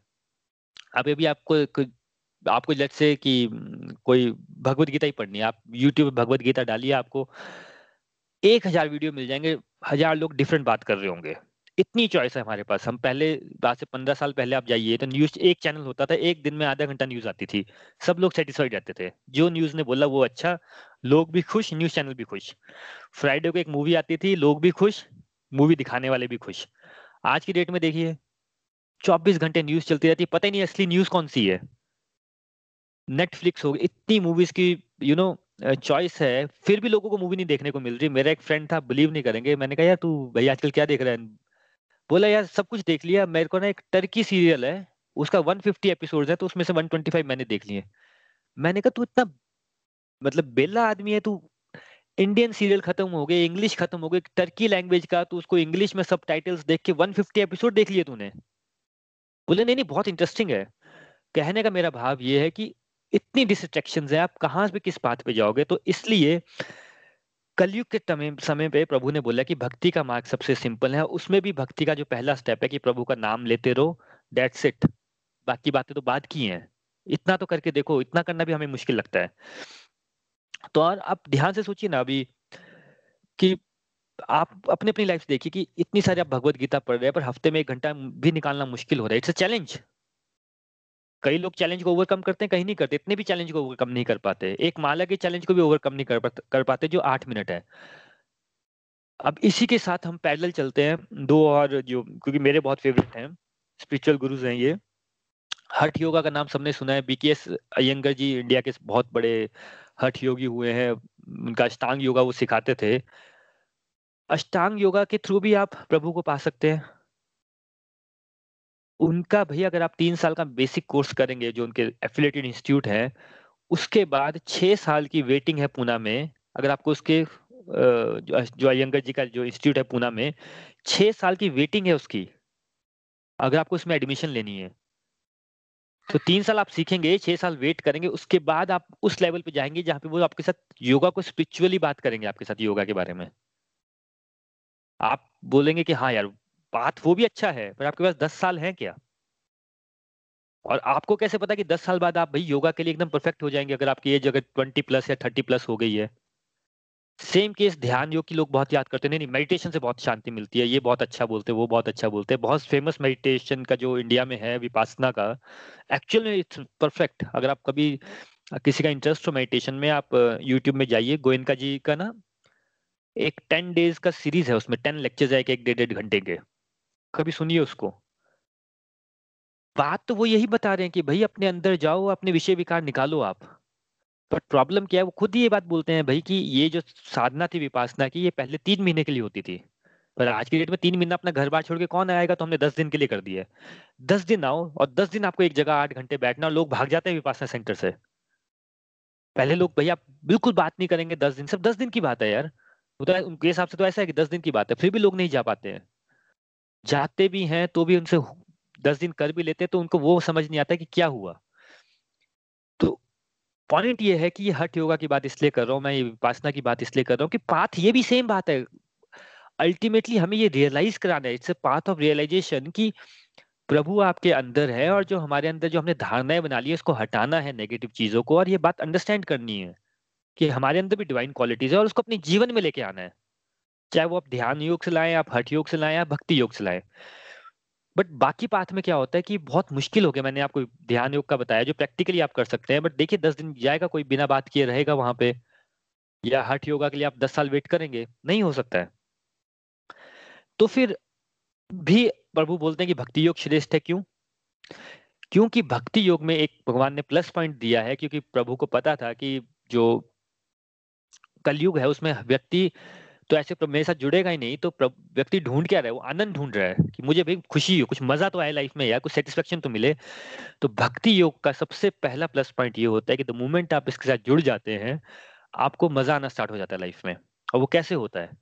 क्योंकि भक्ति योग का जो पहला स्टेप है, वो है प्रभु की शरण में जाना। यहाँ पे बाकी जगह क्या होता है, आप प्रोसेस को फॉलो करते हैं, फिर देखते हैं कि हाँ प्रभु हैं। यहाँ पहले ही मान लेते हैं प्रभु की शरण में चले जाते हैं, फिर बाकी बातें बाद में होती है। पहला स्टेप ही प्रभु की शरण में जाना है। अगर आप चैप्टर टू को याद करें तो अर्जुन ने बोला था कि, प्रभु, मुझे अपनी शरण में ले लो।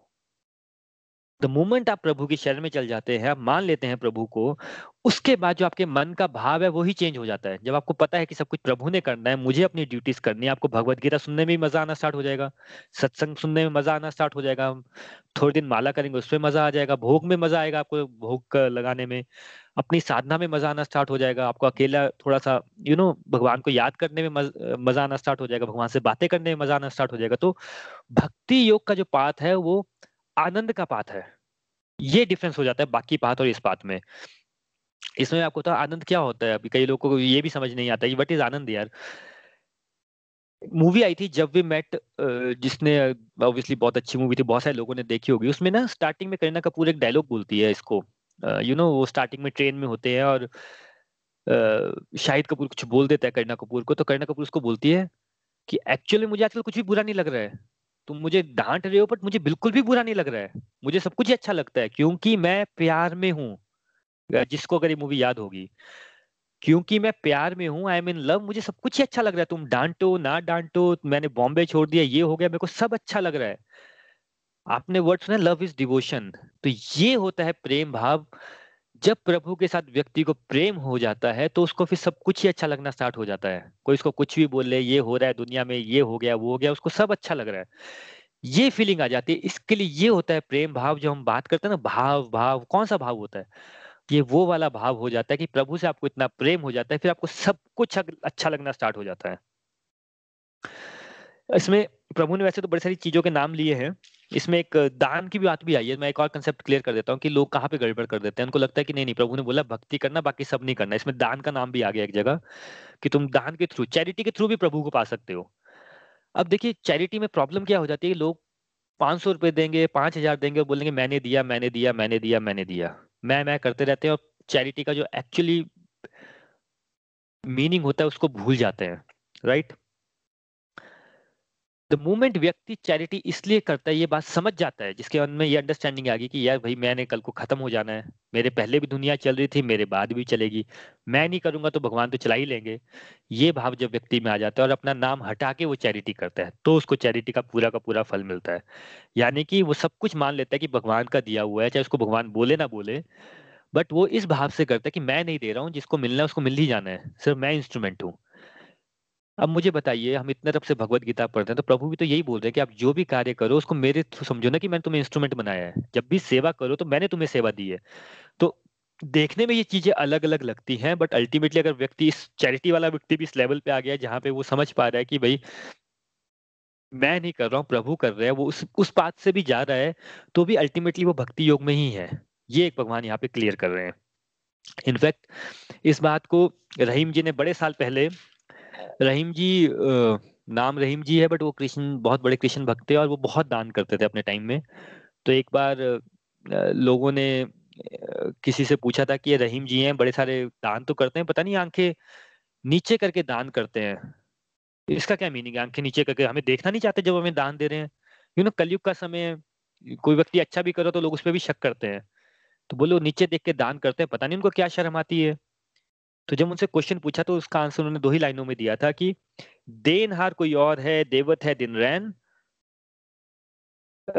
लोग ब्रह्म हम पर करें, याते नीचे रैन, याते नीचे नैन। यानी कि, देने वाला भाई कोई और है, मैं सिर्फ़ एक इंस्ट्रूमेंट हूँ और वो तो दिन रात देता ही रहता है। जिसको देना उसने दे ही देना है। लोगों को भ्रम हो जाता है कि मैं दे रहा हूँ और मुझे बहुत शर्म आती है, इसके लिए मेरी आँखें नीचे हो जाती हैं। तो पॉइंट यही है यहाँ पे जो भगवान इस चैप्टर एट के लास्ट श्लोक में क्लियर कर रहे हैं कि सारे पात अच्छे हैं, पर भक्ति के पात में दो चीज़ें होती है कि कलयुग के समय में बहुत आसान होता है करना अदरवाइज़ माइंड बहुत भटका हुआ है। दूसरा, किसी भी पाथ से आइए, भगवान भक्ति तक पहुँच ही जाएँगे। तीसरी बात द मोमेंट आप सरेंडर कर लेंगे लव इज़ डिवोशन में आ जाएँगे ऑटोमेटिकली आपको सब कुछ अच्छा लगना स्टार्ट हो जाएगा। हमेशा याद रखिएगा, अर्जुन के साथ एक्सटर्नली कुछ भी चेंज नहीं हुआ था, सिर्फ़ उसका परस्पेक्टिव चेंज हुआ था। आपके साथ भी कुछ भी चेंज नहीं होगा सिर्फ़ परस्पेक्टिव चेंज होगा। इन्हीं प्रेयर्स के साथ कि आप सबका परस्पेक्टिव चेंज हो। हम लोग उस पैरेट की तरह ना रहें जो पिंजरे में है जबकि बाहर आ सके। हमारी सोल एक सुपर सोल से कनेक्ट हो सके और हम भी अपना जीवन में सेलिब्रेशन कर सके। विपुल जी आज यहाँ पे मैं कंप्लीट करता हूँ। हरे कृष्ण हरे कृष्ण कृष्ण कृष्ण हरे हरे हरे राम हरे राम राम राम हरे हरे। विपुल जी आप साथ में तो आप प्लीज़ यहाँ से ले लीजिए। हरी हरी बोल thank you so much Hari Hari Hari Hari बोल वरुण जी। हरी हरी बोल एवरीवन आज का सत्संग हमेशा की तरह बहुत ही अच्छा था और बहुत ही मज़ा आया सुनकर। तो हमने बात की कि जो महापुरुष के बारे में राइट जो कि महापुरुष जो भक्ति योगी हैं ठीक है वो इस जगत में नहीं लौटते क्योंकि उनको परम सिद्धि प्राप्त हो, हो चुकी होती है। अब परम सिद्धि ये जो बात हो रही है ये फ़र्स्ट ऑफ़ ऑल एक हो रही है हायर स्टेज डिवोशन की राइट तो ये परम सिद्धि की बात है जो कि डिवोटीज जैसे हैं कि विवेकानंद है परम परमहंस थे, थे जो उनकी बात हो रही है। अब वहाँ तक पहुँचने के लिए करना क्या है? हम हम लोग क्यों नहीं पहुँच पाते वहाँ पे? तो हम लोग क्यों फंसे रहते हैं? उसका जैसे कि वरुण जी आपने एग्ज़ाम्पल दिए थे बड़े सारे जैसे कि एक तो हम अपने आप को कंपेयर करते रहते हैं दूसरों के साथ ठीक है? कि हाँ कि मेरे पास पैसे कम मेरे पास गाड़ी कम मेरे पास ऐश्वर्य कम या मेरे पास इसकी कमी मेरे पास उसकी कमी। हम लोग बस इसी ताने बाने में लगे रहते हैं कि मेरे पास ये नहीं मेरे पास वो नहीं है। ठीक है? तो एक तो हमारा ये होता है। दूसरा हमारे पास, हमारे अंदर क्वेश्चन भी बहुत होते हैं कि यार कि कि मैं मैं कौन हूँ? मैं क्यों आया हूँ? और बहुत सारे अन्य क्वेश्चन क्वेश्चन होते हैं हमारे अंदर कि हम उन्हीं क्वेश्चन के अंदर फंसे रहते हैं, उन्हीं अपने आप से क्वेश्चन पूछते हैं, अपने आप को आंसर देते हैं। और किसी गुरु का, गुरु को नहीं फॉलो करते या किसी टीचिंग को फॉलो नहीं करते, ठीक है? हम अपने आप अपने आप ही गुरु बन जाते हैं और और क्या होता है कि हम सोसाइटी से आंसर क्वेश्चन के आंसर पूछने की कोशिश करते हैं। किसी ने कुछ बोला अच्छा ये ऐसा कर लो तो हम लोग वैसा कर लेते हैं। व्हाट्सएप में कुछ ने कुछ किसने कुछ कुछ आ गया तो हम उसकी तरफ़ ध्यान उसकी तरफ़ हो जाता है कि हाँ ठीक है व्हाट्सएप में आया तो ठीक ही ठीक ही होगा। हम लोग ये नहीं सोचते कि हाँ यार कि इसका, कि शास्त्र में क्या क्या बोला है, भगवान ने क्या बोला इसके बारे में, इन सब चीज़ों के ऊपर हम ध्यान नहीं देते हैं। अब जैसे कि एक कस्तूरी मृग है, ठीक है? कस्तूरी मृग क्या है कि सारा टाइम ना वो भाग, भागता रहता है कि यार वो ढूंढता रहता है कि यार कि ये इतनी अच्छी खुशबू आ रही है, इतनी खुशबू आ रही है। ये खुशबू कहाँ से आ रही है? ठीक है? पूरी ज़िंदगी निकल जाती है, पूरी ज़िंदगी खुशबू ढूंढता रहता है, लेकिन अल्टीमेटली जब अल्टीमेटली जो खुशबू उसकी आ रही होती है, वो उसकी अंदर से आ रही होती है, ठीक है? तो हमारे साथ भी ऐसा है कि हमारा जो, हमें भी इस लेवल तक हम पहुँच सकते हैं जब हम अपना सोल हम समझेंगे हम बनाएगा, तभी हमें ट्रू हैप्पीनेस मिलेगी। होता है क्या कि हम लोग ना हैप्पीनेस की जो कोशिश है ना हम लोग बाहर देखते हैं कि बाहर हैप्पीनेस बहुत है ठीक है? कि मैंने एक नई गाड़ी खरीद तो एक हैप्पीनेस आ गई। मैंने आ, कोई अपने गोल है मैंने ये अचीव कर लिया तो हैप्पीनेस आ गई। फिर कई बार हमारे साथ कुछ सिचुएशन ऐसी हो जाती है कि हमारे लाइफ में कुछ ट्रबल्स होती हैं ठीक है? फिर हम सोचते हैं कि अच्छा भगवान ये ना मेरे को इस चीज़ से निक, निकलवा दो। उसके बाद फिर मैं ना आपकी भक्ति में आऊँगा मैं ये चीज़ करूँगा वो करूँगा। और जब वो चीज़ हो जाती है उसके बाद भगवान को फिर भूल जाते हैं ठीक है? तो इस तरीके की बहुत सारी चीज़ें होती है हमारे लाइफ में जो हम हैप्पीनेस हमें ना टेम्पररी हैप्पीनेस मिलती है। और जैसे कि कोई भी गोल अचीव कर लिया, हमें लगता है कि बस यार ये चीज़ हो जाए ना एक बार तो उसके बाद मेरे, मैं सब कुछ मेरा सही हो जाएगा लाइफ में। जैसे कि आपने एग्जांपल दिया कि बचपन से चलता चलाता है, बचपन से इसे छलावा चलाता है कि हाँ ठीक है, बचपन में स्कूल में होते हैं सोचते हैं यार कॉलेज लाइफ है ना कॉलेज लाइफ में बहुत आसान है। ठीक है स्कूल में तो बहुत पढ़ाना, पढ़ना पड़ता है कॉलेज लाइफ बहुत आसान है। कॉलेज में जाते हैं तो पता चलता है यार ये तो यहाँ तो सिलेबस ही बहुत ज़्यादा है, ये तो बहुत डिफ़िकल्ट है। फिर लगता है यार नहीं यार, ये जो प्रोफेशनल लाइफ है ना, वो बहुत बहुत ईजी है। कि प्रोफेशनल लाइफ लाइफ में आपको कुछ पढ़ाई नहीं करनी पड़ती। ठीक है? प्रोफेशनल लाइफ में जाते हैं तो वो यार, ये तो फिर फिर पकड़ लेते हैं यार, ये तो और भी डिफ़िकल्ट है। फिर लगता है शादी कर लो, शादी करके लाइफ बहुत ईजी हो जाएगी पार्टनर मिल जाएगा। तो वहाँ जाकर उसमें और उलझनों में आते हैं। उसके बाद फिर लगता है कि नहीं, अब बच्चा बच्चा हो जाए, उसके बाद लाइफ लाइफ सही हो जाएगी। बच्चा होता है तो उसके बाद और अलग अलग चीज़ों में फंस जाते हैं। तो हम लोग लाइफ में ना हर एक एक स्टेप में से निकलते हैं दूसरे स्टेप में फंस जाते हैं। दूसरे से निकलते हैं, तीसरे में फंस जाते हैं। और हमेशा ही हमें दिखता रहता है कि यार कि ये आगे ही हैप्पीनेस कहीं ना कहीं आगे है, ठीक है? अभी प्रेजेंट में हैप्पीनेस नहीं है, वो आगे हैप्पीनेस है। लेकिन हमें जो ये जो सब चीज़ें है ना, ये सब है, ये टेम्पररी हैप्पीनेस हैप्पीनेस मिलती है डेफिनेटली मिलती है, सब चीज़ों का अचीव करके हैप्पीनेस मिलती है बट दैट इज़ ओनली क्षणभंगुर बोलते हैं हिंदी में जैसे, ठीक है? कि जस्ट वो हैप्पीनेस मिलेगी दो दिन के लिए, तीन दिन के लिए, उसके बाद फिर से वो अंदर से अंदर से खाली पर आ जाएगा हॉलोनेस आ जाएगी। तो ट्रू हैप्पीनेस क्या है? ट्रू हैप्पीनेस है सोल का कनेक्शन सुपर सोल के साथ। ठीक है? वो तभी होगा जब हम भगवान को समझेंगे, भगवान की भक्ति करेंगे। तो हमें करना हमें करना क्या है कि अपना कनेक्शन बनाना है भगवान के साथ और भगवान उसी में हमें अपने, हमें ट्रू हैप्पीनेस मिलेगी। जैसे कहते हैं ना, आनंद।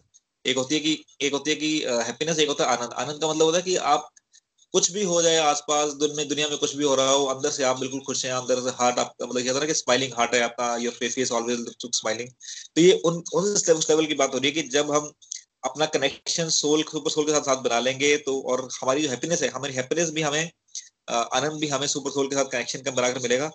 तभी हम तभी हम इसको हमें हमें इस मरण जीवन मरण के चक्कर से निकल सकते हैं और हमें परम सिद्धि प्राप्त होगी।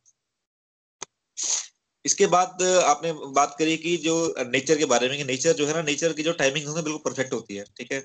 सूरज एक पर्टिकुलर टाइम पे आएगा चाँद एक पर्टिकुलर टाइम पे आएगा ठीक है? रेनी सीज़न में रेन होगी विंटर सीज़न में विंटर्स होगी समर्स में समर्स समर होगी ठीक है? लेकिन ये इंसान ही है जिसको जल्दी लगी रहती है ठीक है? कभी सूरज ऐसा तो नहीं करता सूरज जैसे तो नहीं करता कि हाँ यार कि आज मैं ना दो घंटे लेट हो गया तो चंद्रमा को बोलता है ठीक है यार तू था दो, दो घंटे लेट लेट लेट आई हो क्योंकि मैं मैं दो घंटे लेट हो गया हूँ ठीक है? या मैं, मैं आज मेरा मन नहीं करा आने का आज मैं दो घंटे लेट आऊँगा ठीक है? तो चंद्रमा को बोलता है ठीक है तू दो घंटे तू मेरी जगह तू काम कर ले। Nature is very very perfect nature में कहीं भी इम्परफेक्शन नहीं है। इम्परफेक्शन क्या है? हमारे अंदर ही है। हम लोग ही लगे रहते हैं कि हाँ यार यहाँ जल्दी मचाते हैं, वहाँ जल्दी मचाते हैं। तो नेचर बिल्कुल परफेक्ट है। इसके बाद बात हुई अनन्या भक्ति की। अब अनन्य का मतलब क्या होता है कि अनन्य का अगर आप डिक्शनरी में देखेंगे, अनन्य का मतलब कि जहाँ कोई अन्य नहीं है, ठीक है? कि बस भगवान ही भगवान है, ठीक है? अनन्य भक्ति का मतलब कि हमें हमारे दिल में सिर्फ़ भगवान बसते हैं कुछ नहीं बसता। है आपने बहुत से एग्ज़ाम्पल दिया जो कि एक वेसल का जार उसमें पत्थर डाले और पत्थर में ही सैंड डाली। सैंड के बाद फिर आपने ग्रेवल्स डाले ग्रेवल्स के बाद पानी डाला। तो हमें लगता है कि यार कि हम लोग उस पत्थरों को लेके लेके चले हुए कि हाँ लाइफ में कि हाँ यार की जॉब है टाइम नहीं है, ये नहीं है, वो नहीं है। लेकिन हमारे जो अगर हम अपने लाइफ में हर एक चीज़ को भगवान की तरफ़ मोड़ लें, जैसे कि कल भी कल भी बात हुई थी कि जो हमारा कर्म है, जो भी कर्म है, उनको भी हम भगवान की तरफ़ मोड़ लें। और जो अब भक्ति तो हम, भक्ति तो हम कर ही रहे हैं, ठीक है?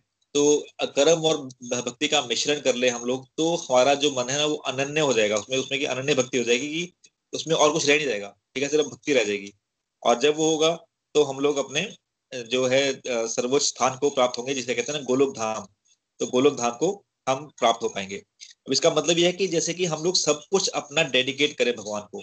ठीक है, जैसे कि हम लोग अन्न ग्रहण कर रहे हैं, जल ग्रहण कर रहे हैं, कोई कर्म कर रहे हैं तो हर एक चीज़ को भगवान को डेडिकेट करते हुए चले। तो हम ये डेफिनेटली अचीव कर पाएँगे। अब इसके बाद भगवान ने बात की यहाँ पे कि जो भी अलग अलग मार्ग के बारे बात, बात की कि चाहे वेद अध्ययन है चाहे तपस्या है चाहे दान है चाहे दार्शनिक काम कर्म करना है तो ये सब मार्ग है मार्ग है अपनी लिबरेशन पाने के लिए ठीक है? लेकिन फिर इसने, भगवान ने फिर यहाँ ये बात भी की कि कि जो भक्ति मार्ग में रहता है, वो कलयुग के कलयुग के हिसाब से भक्ति मार्ग सबसे सही मार्ग है। क्योंकि जो बाकी मार्ग हैं, जैसे कि आपने बहुत ऐसे एग्ज़ाम्पल दिए, जैसे अष्टांग योग का एग्ज़ाम्पल दिया उस, उसमें इतना आठ दस साल लगेंगे आपको उस लेवल तक पहुँचने के लिए, ठीक है? अगर हम कर्म योग की बात करें तो कर्म योग में भी यही है कि कर्म योग में तो आप एक लेवल तक तो पहुँच जाएँगे, लेकिन अल्टीमेटली अल्टीमेटली आपको डिवोशन पे ही जाना पड़ेगा। अल्टीमेटली आपको भगवान को नमन करना पड़ेगा। ज्ञान योग में यही है कि आप ज्ञान योग जितना बड़े बड़ी ज्ञान, ज्ञानी बन जाए। जब तक आप टॉप लेवल पे जब जाएँगे, उसके बाद आपको भगवान के नतमस्तक होना पड़ेगा क्योंकि ज्ञान योग का सबसे बड़ी प्रॉब्लम क्या है? ज्ञान योग के अंदर की जब किसी को, जो कि इंसान ज्ञानी होता है ना, इसके अंदर बहुत नॉलेज आती है, वो घमंड साथ में लेकर आता है, ठीक है?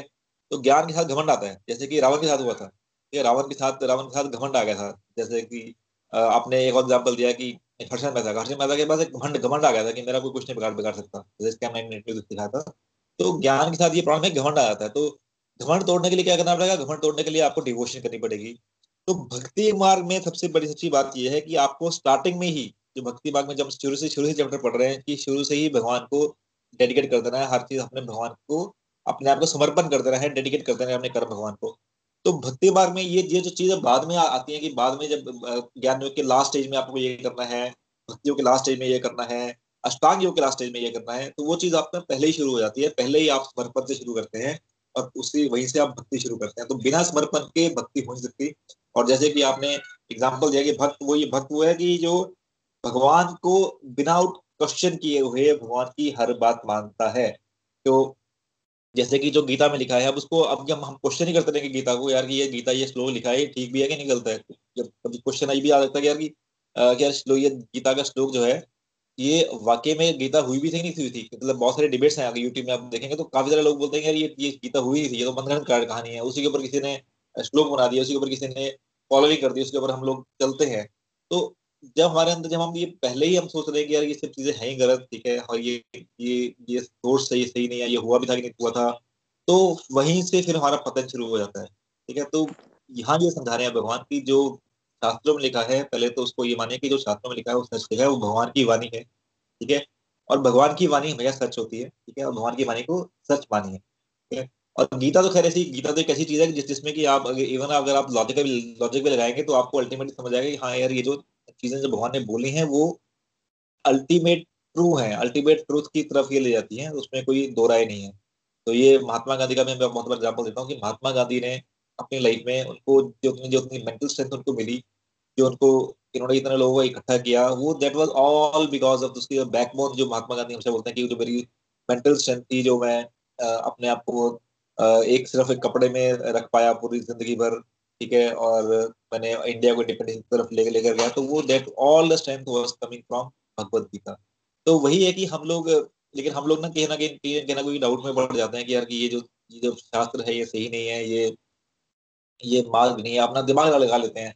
लेकिन एक और भी चीज़ समझने वाली बात यह है कि कि हम लोग ना, हमारी जो बुद्धि है ना, वो बुद्धि बहुत सीमित है। सीमित बुद्धि इसलिए है क्योंकि अगर हम वही बात करें कि अगर हम, हमें हमें को ये ये पूछ लेगा अच्छा कि अच्छा आसमान में जो तारे हैं, तारे कितने बड़े हैं? तारे तारे का जो साइज़ है वो सूर्य से भी बड़ा साइज़ है तारों का। तो इतने बड़े तारे बन के, बन गए हैं और अर्थ से बड़े, सूर्य से बड़े बड़े तारे तो किसने बनाए हैं? मैंने तो बनाया नहीं, ठीक है? आपने बनाया नहीं। तो there is somebody who is who has made made all this things तो जो उसका डिवाइन लेवल होगा जो उसका बुद्धि होगी वो बुद्धि कितनी बड़ी बुद्धि होगी। और हमारी हम छोटे से बुद्धि से उस इतनी बड़ी बुद्धि को जज करने लग पड़ते हैं यार कि वो पता नहीं वो है भी कि, कि नहीं है और ये जो शास्त्र में लिखा है सच भी है कि नहीं है। तो यहाँ ये भगवान ये क्लियर कर रहे हैं कि आपको विश्वास रखिए भक्ति मार्ग में चलिए मेरे को सरेंडर मेरे मेरी मेरी तरफ़ सरेंडर हो जाइए और फिर मैं आपको परम धाम की प्राप्ति दूँगा। और परम धाम की प्राप्ति होगी तो आप हमेशा ही पाप पुण्य के चक्र से पहले निकलेंगे और जब आप पाप पुण्य के चक्र से निकल निकल जाएँगे तो आप गोलोक धाम को प्राप्त हो जाएँगे, जो हमारे जीवन का अल्टीमेट लक्ष्य है। हमारे, हम लोग जीवन में बहुत सारे लक्ष्य बना लेते हैं कि मेरा ये मेरा ये गोल जॉब में मेरा ये गोल पर्सनल लाइफ में मेरा ये गोल, ये पर अल्टीमेट हमारा लक्ष्य जो है, वो हमारा लक्ष्य ये होना चाहिए कि हमें गोलोक धाम जाना है और उस गोलोक धाम जाने का भगवान यहाँ पे मार्ग बता रहे हैं। तो ये मेरी आज की अंडरस्टैंडिंग थी, ये मेरी लर्निंग थी। तो सत्संग के थर्ड फ़ेज़ पे चलते हैं, जो कि है कि रिव्यू तो कोई भी अपना रिव्यू देना चाहे, कोई भी अपनी लर्निंग बताना चाहे, कोई भी भजन गाना चाहे, कोई भी अपने आज के सत्संग के बारे में कुछ बोलना चाहे तो this dais is open and you can talk about it so कोई भी अपना रिव्यू देना चाहे तो you can start Hari Hari बोल।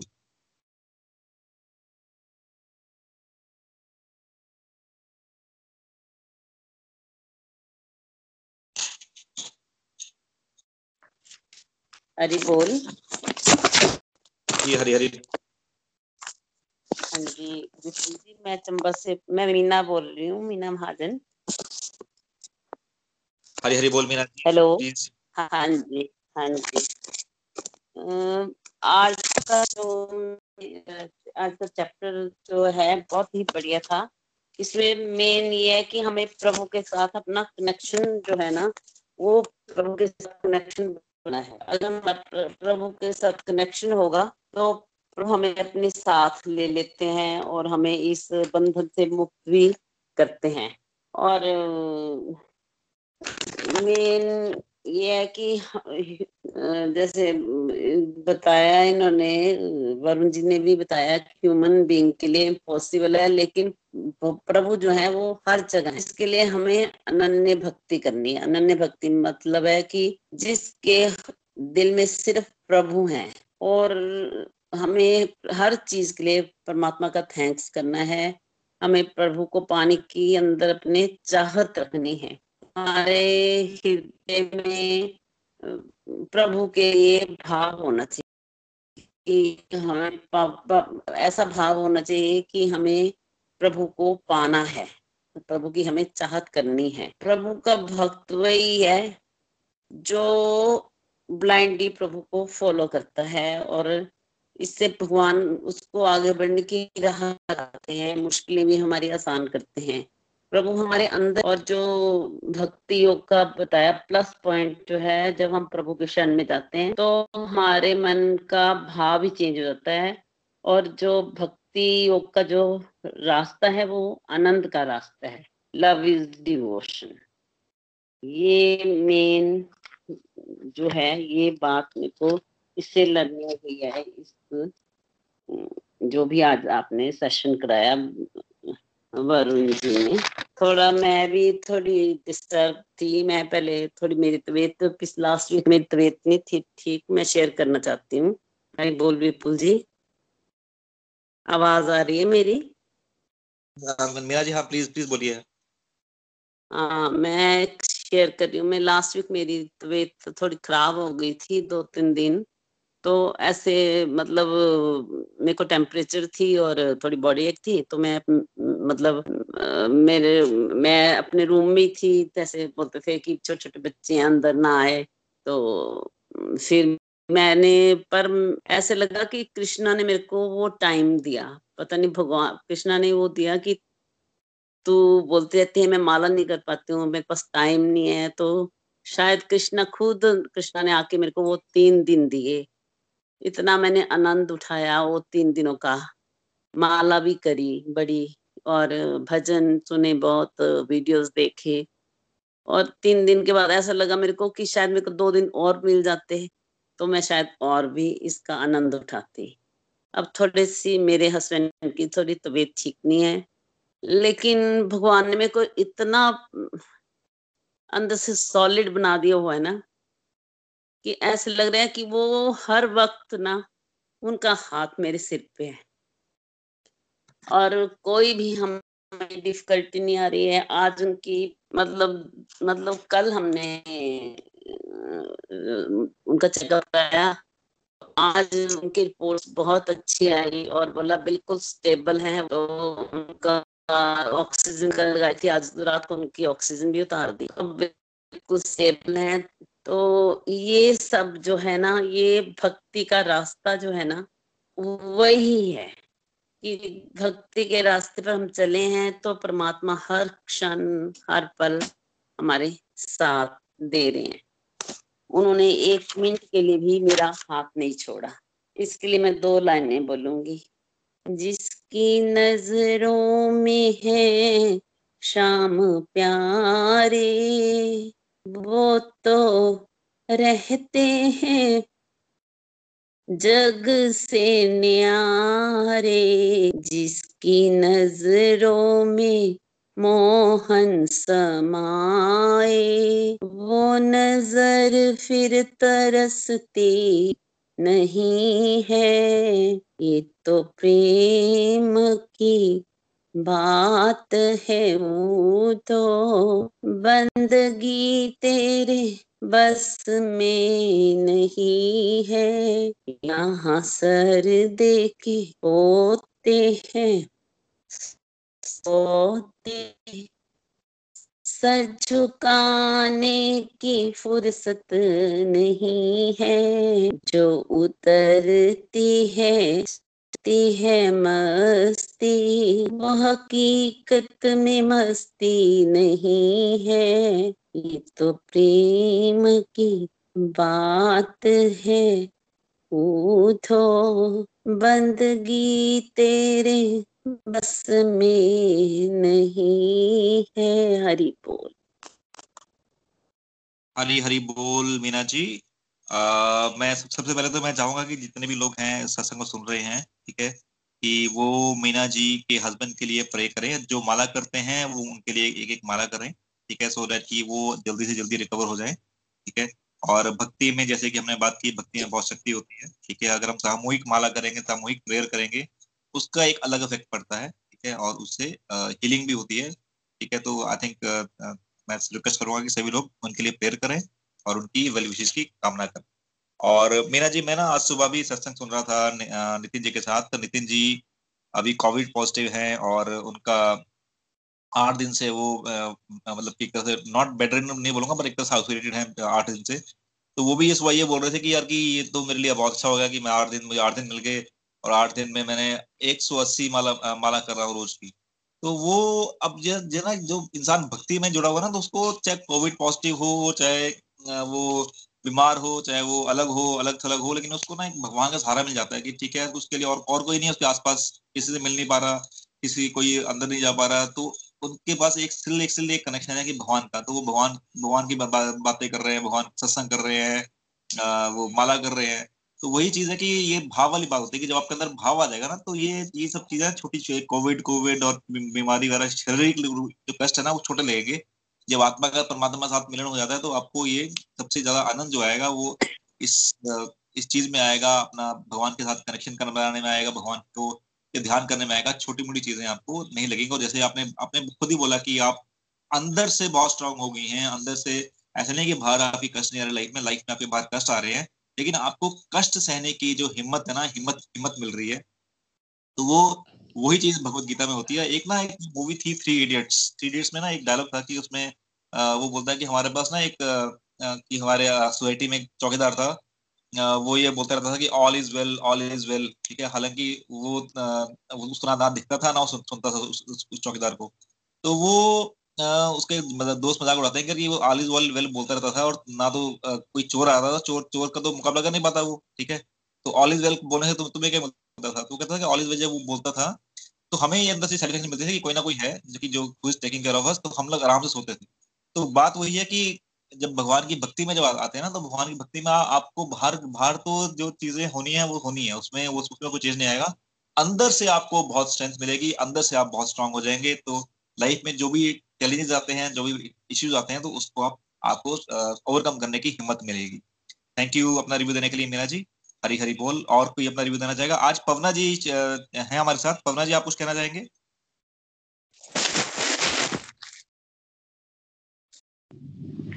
हरी हरी बोल विपुल जी हरी हरी बोल। बोल। हेलो। हरी हरी बोल जी हरी हरी बोल। आज का सत्संग बहुत अच्छा था। आपने जो एग्जांपल दिए पहले तो उसका बिकर का एग्जांपल दिया उन्होंने कि उस बिकर जो है हमारे दिल की तरह है, मन की तरह। उस मन में हमने कई कुछ भर रखा है फालतू की चीज़ें हैं। अगर हम मन में अपना एक प्रभु को संभाल लेते हैं तो उसमें हमें बहुत शांति मिलती है। और अच्छा उसके बाद उन्होंने एक सिनेमा का उदाहरण दिया, जिसमें उन्होंने लिखा था बताया कि अगर हम अपना प्रभु के साथ पूरा समर्पण कर देते हैं तो चाहे हमें दुख मिलता है, चाहे सुख मिलता है, हमें उस दोनों में ही खुशी मिलती है। हरी हरी बोल। हरी हरी बोल, राजेंद्र जी हरी हरी बोल। थैंक यू अपना रिव्यू देने के लिए। और डेफिनेटली ये ना क्या होता है कि हम लोग अपने अंदर से अपने आप को सोच लेते हैं कि हाँ मेरे लाइफ में ये ये दिक्कत, ये कष्ट, वो कष्ट, वैसा कष्ट। लेकिन जब हम प्रभु के साथ कनेक्शन बनाएँगे ना, जैसे कि अपने मीना जी ने लाइव एग्ज़ाम्पल ही दी है कि अंदर से वो कह रहे हैं कि अंदर से इतना स्ट्रांग हो गया तो उनको स्ट्रेंथ मिली है, अपने जो भी इस टाइम जो भी जिस भी चीज़ से गुजर रही है वो, ठीक है? तो मेंटली जो एंग्विश के साथ गुजर रही है तो उसके लिए उनको स्ट्रेंथ मिल रही है, ठीक है? तो जब हम भगवान की भक्ति में आ जाते हैं, अनन्य भक्त बन जाते हैं, बिल्कुल अपने हर हट के अंदर भगवान को बसा लेते हैं तो हमें डेफिनेटली एक स्ट्रेंथ मिलेगी और हम लोग अपने चैलेंजेस जो है डे टू डे लाइफ के, उनको ओवरकम कर पाएँगे। हरी हरी बोल। थैंक यू अपना रिव्यू देने के लिए। और कोई अपना रिव्यू देना चाहेगा, और कुछ अपनी या लर्निंग्स या फिर कोई भजन गाना चाहेगा? हम हम एक भजन गाएँगे। हरी हरी बोल बीना जी हरी हरी बोल।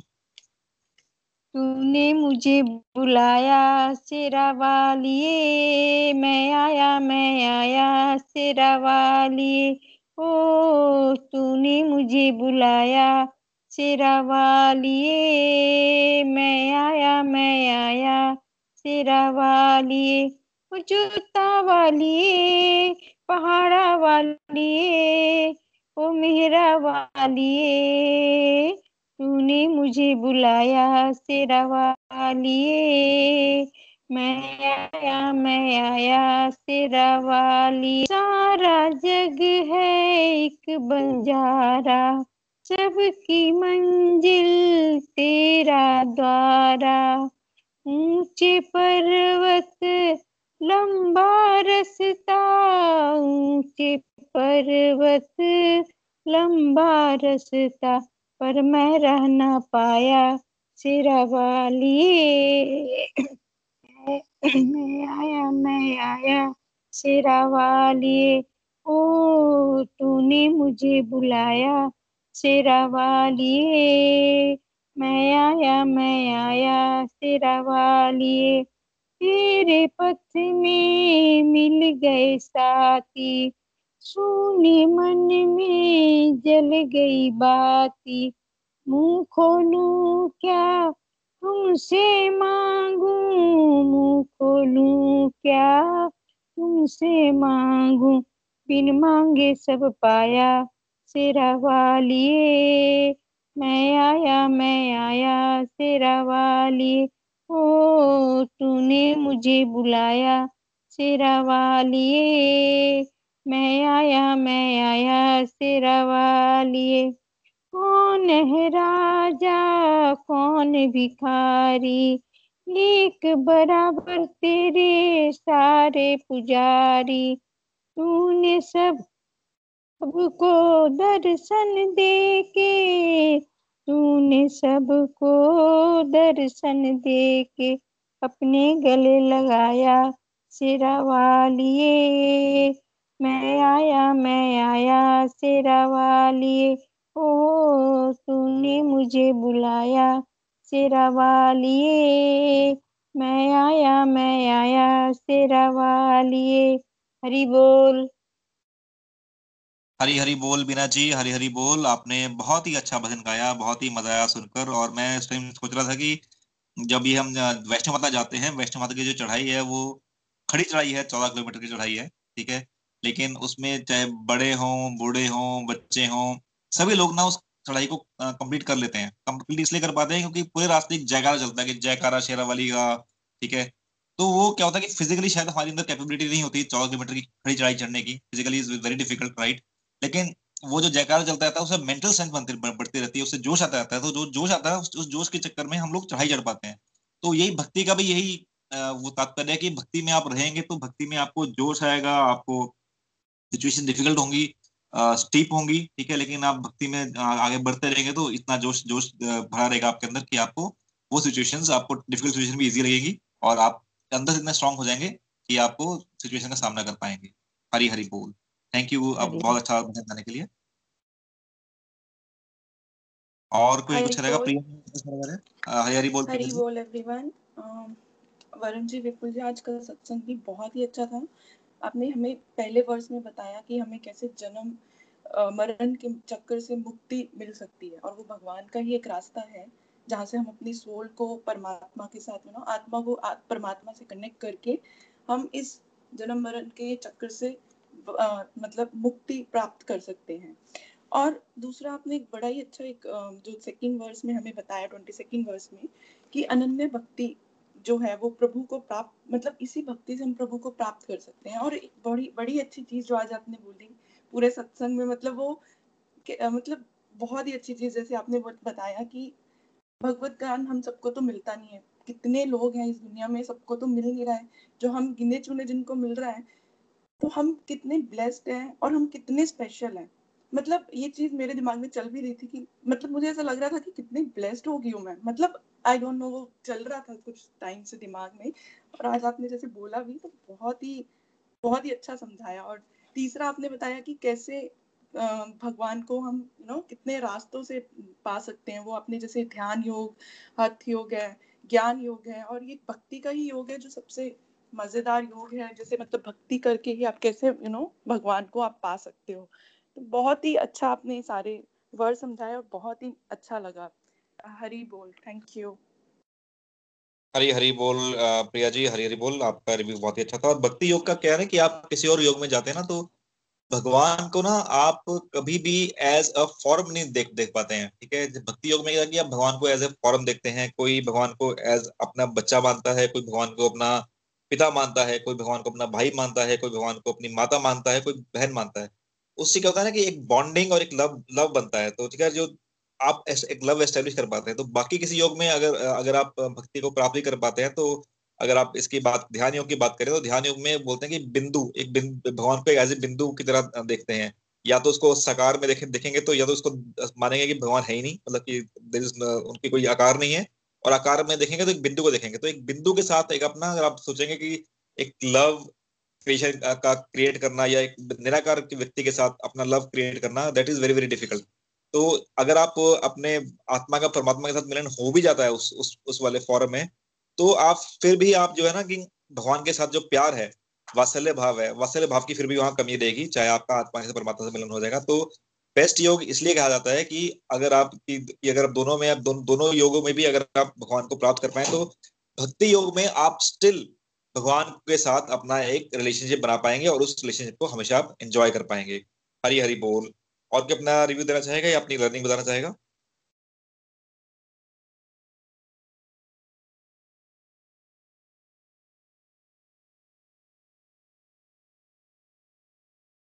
हरी बोल। हरी बोल। हरी हरी बोल राज जी हरी हरी बोल। हाँ हाँ जी। सत्संग रोज की तरह बहुत ही अच्छा था। बहुत कुछ सीखने को, रोज नई नई बातें सीखने को मिलती हैं और जब भगवत गीता पूरी हो जाएगी तो शायद हमारे पास बहुत कुछ मटेरियल हो जाएगा। तो आज सबसे बड़ी बात यह है कि वो कहते हैं ना, जो भक्ति योग की मनुष्य हैं, वो सिद्धि को प्राप्त होते हैं और वो वापस इस धरा पर नहीं आते। तो वो जो लोग होते हैं, सबसे बड़ी बात है उनका भगवान पे अटूट विश्वास होता है और जब तक हमारा विश्वास नहीं होगा, हम तो यो ये गृहस्थी लोग हैं, विश्वास या श्रद्धा तो हमारी तब बनती है जब हमारा कोई काम पूरा होता है। हमारी विश्वास और श्रद्धा की जो लिमिट है, वो ये है। लेकिन हम इन बाहर की प्राकृतिक वगैरह, इधर तो हमारा ध्यान भी बाद में जाता है, जब हमारी कोई श्रद्धा कुछ हमारे पे कुछ ऐसा आया है, हमारी पूर्ण होती है तो हमारा उस भगवान पे विश्वास जो है, हो जाता है। लेकिन अगर हम इन बातों से पहले भगवान की जो इतनी असीम चीज़ें हैं प्राकृतिक है, हर चीज़ है, उस पर विश्वास करें तो हम और भी कुछ प्राप्त कर सकते हैं। फिर उसके बाद हम टाइम देखते रहते हैं, ये होगा तो हम भक्ति करेंगे, ये होगा तो हमें अपनी बातों से टाइम नहीं मिलता। तो एक पुरानी सी लाइन है कि अच्छे वक्तों की तमन्ना में हुई उम्र रमा। हम अच्छा वक्त देखते रहते हैं कि ये टाइम आएगा तो हम भक्ति करेंगे, ये काम हो जाए तो। अच्छे वक्तों के तमन्ना में रही उम्र रवा अच्छा वक्त आया तो यूँ ही गुजर गया। तो हम ये नहीं देखते कि हमारे पास जो वक्त है, उसमें करें। हम अच्छा वक्त देखते रहते हैं। जी आ जाए वो आ जाए और सबसे बड़ी बात जो भगवान के पास जाने का सबसे मेन जो रास्ता है, वो भक्ति है। भक्ति जो है, सबसे इजी रास्ता है और उसको हम इजी वे से समझ भी सकते हैं। बाकी तो तरीके बहुत है। ये नहीं कि वो तरीके ठीक नहीं है, लेकिन हर आदमी अपने हिसाब से तरीके अपनाता है। सिंपल लोग भक्ति जो है वो सबसे सिंपल रास्ता है। तो भक्ति में भी सत्संग, वो कहते हैं भगवान ने जिसको मतलब कि अपने पास अपनी भक्ति में लगाना होता है, सबसे पहले वो सत्संग उसे, सत्संग में बुलाता है। भगवान जो है सबसे पहले मनुष्य को सत्संग में बुलाता है। कहते हैं कि सत्संग वो सीढ़ी है जिसमें कि भगवान भी भक्तों से खुश होकर भगवान भी वो सीढ़ी उतर के भक्तों तक आ जाता है और भक्त भी भगवान तक पहुँच जाते हैं। सत्संग जो है ये सबसे बड़ी अच्छी और सबसे आसान सीढ़ी है, जिसमें कि भगवान भी भक्तों तक आते हैं और भक्त भी भगवान तक जाते हैं। तो इसीलिए भक्ति और सत्संग को सबसे एक इजी रास्ता जो कहते हैं कि कलयुग में टाइम नहीं ये है। तो उस हिसाब से बाकी रास्ते बहुत है। किसी को कठिन लगते हैं, किसी वही आपने जैसे कहा कि भक्ति भक्ति में भी सत्संग का जो रास्ता है, वो सबसे अच्छा है। तो भगवान ने जिसको भक्ति प्रदान करनी होती है, सबसे पहले वो उसे सत्संग में बुलाता है। क्योंकि सत्संग एक ऐसी चीज़ है, जब मनुष्य उसमें रम जाता है तो भगवान जो है वो भी सीढ़ी उतर के उस मनुष्य तक उस भक्त तक आते हैं और भक्त भी सीढ़ी चढ़कर भगवान तक पहुँच जाता है। हरि बोल। हरी हरी बोल हरी हरी बोल। थैंक यू अपना रिव्यू देने के लिए। और डेफिनेटली ये आपने बिल्कुल सही कहा कि जो हमारा फ़र्स्ट स्टेप जो है ना वो सत्संग ही। है भगवान जो है जब किसी के ऊपर भगवान को अपनी कृपा करनी होती है तो सबसे पहले उनको सत्संग देते हैं। और जैसे कि प्रिया जी ने बोला कि हाँ हमें हम we are very much blessed कि हमें इस टाइम पे सत्संग मिल रहा है। अभी कोविड में लोग कितने परेशान हैं, लोग कितना नेगेटिविटी की बात हो रही है, हर जगह हाकार फैला हुआ और हम लोग पॉजिटिवली पॉजिटिविटी की बात कर पा रहे हैं, हम सत्संग की बात कर पा रहे हैं, ठीक है, हम भगवान की बात कर पा रहे हैं। तो ये एक we are very very blessed कि हमें सत्संग मिल मिल पा रहा है। और ये पहली सीढ़ी है और सत्संग के बाद फिर सेवा आएगी, फिर सेवा के बाद सदाचार आएगा और उसके बाद फिर सत्संग के बाद सॉरी साधना आएगी, उसके बाद सेवा आएगी सदाचार आएगा तो सत्संग है जो पहली सीढ़ी है और जो भक्ति मार्ग का स्टार्टिंग पॉइंट वो सत्संग ही है। और भक्ति मार्ग जैसे कि आपने बोला कि भक्ति मार्ग सबसे सर्वश्रेष्ठ मार्ग नहीं है लेकिन भक्ति मार्ग जो है वो सबसे आसान मार्ग है भगवान तक पहुँचने का कुरुक्षेत्र कलयुग में हरी हरि बोल और हाँ कोई कुछ कहना चाहेगा?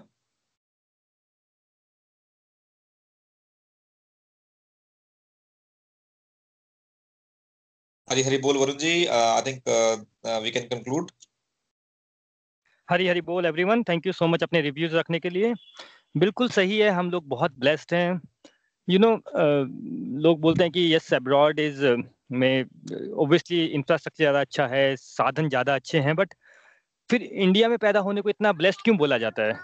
देखिए, अगर आप ज़ीरो से हंड्रेड तक अपनी स्पिरिचुअल आध्यात्मिक यात्रा को रखेंगे या स्पिरिचुअल जर्नी को रखें तो कहा जाता है कि 50 टू 60 तो आप इंडिया में जब पैदा होते हैं, तभी आपकी पूरी होगी, होती है। इसका बहुत बेसिक रीजन है भाई कि हम जैसे अभी भगवान की बातें कर रहे हैं। तो ये सब बातें हमने सुनी होती हैं, ऐसा नहीं कि सुनी नहीं होती हैं। कोई हम हम महाभारत को कोट करते हैं, कभी ध्रुव महाराज का नाम लेते हैं, कभी भोग की बात करते हैं तो हम लोग इस बात पे चिंतन कर लेते हैं। बट अगर हमने ये बात कभी लाइफ में सुनी ना हो, किसी को देखा ना हो तो आप सोचिए, इसको अंडरस्टैंड करना कितना मुश्किल हो जाएगा। इसके लिए कहा जाता है कि भाई, जब आपकी आध्यात्मिक प्रोग्रेस होनी होती है उसमें आप इंडिया में जन्म ले लो तो ऑलरेडी आप फिफ्टी सिक्सटी तक तो पहुँच ही जाते हो। तो वहीं से हमें समझना चाहिए कि हम कितने ब्लेस्ड हैं, कि हम ये बातें समझ पा रहे हैं लाइफ में उतार पा रहे हैं और इस जीवन में भी, क्योंकि मनुष्य जीवन सबसे इम्पोर्टेंट जीवन होता है, ये किसी भी लिविंग बींग के पास इतना, वो नहीं होता है कि वो यू नो मृत्यु और जन्म के इससे निकल सके, कष्ट से बाहर निकल सके बट वो पॉसिबल सिर्फ़ मनुष्य जन्म में ही है, लेकिन हमेशा चॉइस हमारी अपनी रहेगी कि हम कितनी अपनी प्रोग्रेस करना चाहते हैं। दूसरा जो मीना जी ने अपना एग्ज़ाम्पल दिया, अभी पूज्य नितिन जी का दिया, मेरी भी नितिन जी से बात हो रही थी। वो बता रहे थे कि कैसे उन्होंने, अभी आठ दस दिन पहले जब उन्होंने अपना ऑफ़िस ओपन किया तो थोड़ा सा उनका भगवान की तरफ़ ध्यान कम हो गया था। एंड ओबियसली ओबियस रीजन थे छः महीने बाद ऑफ़िस ओपन किया है ऑफ़िस का प्रेशर वो इतने बड़े लॉयर हैं, उनके बड़े सारे केसेस हैं, ये डेट लेनी है, वो डेट लेनी है तो ही सेट कि मुझे खुद को रियलाइज़ हो रहा था कि नहीं, थोड़ा सा ना कमी आ रही है डिवोशन में कुछ तो करना पड़ेगा बट अपने मन को उन्होंने कैसे समझा लिया कि नहीं अभी काम बहुत है, थोड़ी दिन बाद करूँगा। तो जो भगवान के ट्रू डिवोटी होते हैं तो रास्ता भी भगवान दिखाते हैं तो भगवान, उन्होंने ऐसा लिया कि भगवान ने बोला कि तेरे को बड़ा जो इंपॉर्टेंट लग रहा है, ये ले तो आइसोलेट ही हो जा, अब देख ले क्या करना है। तो जब आप भक्ति के पाथ पे होते हैं तो आपको ऑटोमेटिकली जो भी नेगेटिव हो रहा हो बाहर, आपको सब पॉजिटिव लगना स्टार्ट हो जाता है। और तीसरी बात जो हमारे मन में एक और धारणा होती है कि जब कोई चीज़ होगी, तब हम करेंगे, जब कोई लाइफ में कुछ परफेक्ट हो जाएगा, तब करेंगे। हमेशा याद रखिएगा लाइफ हमेशा इम्परफेक्ट रहेगी। ह्यूमन बींग हमेशा इम्परफेक्ट रहेगा परफेक्ट से प्रभु होते हैं। टाइम कभी भी परफेक्ट नहीं होता है। जिस टाइम में आपने प्रभु को याद कर लिया, वही टाइम परफेक्ट होता है। इन्हीं प्रेयर्स के साथ कि आपका ये आने वाला जो वीक है, आप उसको टाइम को स्पेंड ना करें, बल्कि सेलिब्रेट करें। आप आज सेलिब्रेट करें, आप कल सेलिब्रेट करें, आपका जीवन एक सेलिब्रेशन बन जाए। इन्हीं प्रेयर्स के साथ आज कंक्लूड करते हैं। Hare Krishna Hare Krishna Krishna Krishna, Hare Hare. Hare Ram Hare Ram Ram Ram, Hare Hare Hare. Hare Krishna Hare Krishna Krishna Krishna Hare Hare Hare Ram Hare Ram Ram Ram Hare Hare thank you so much Hari Hari बोल हरी हरी बोल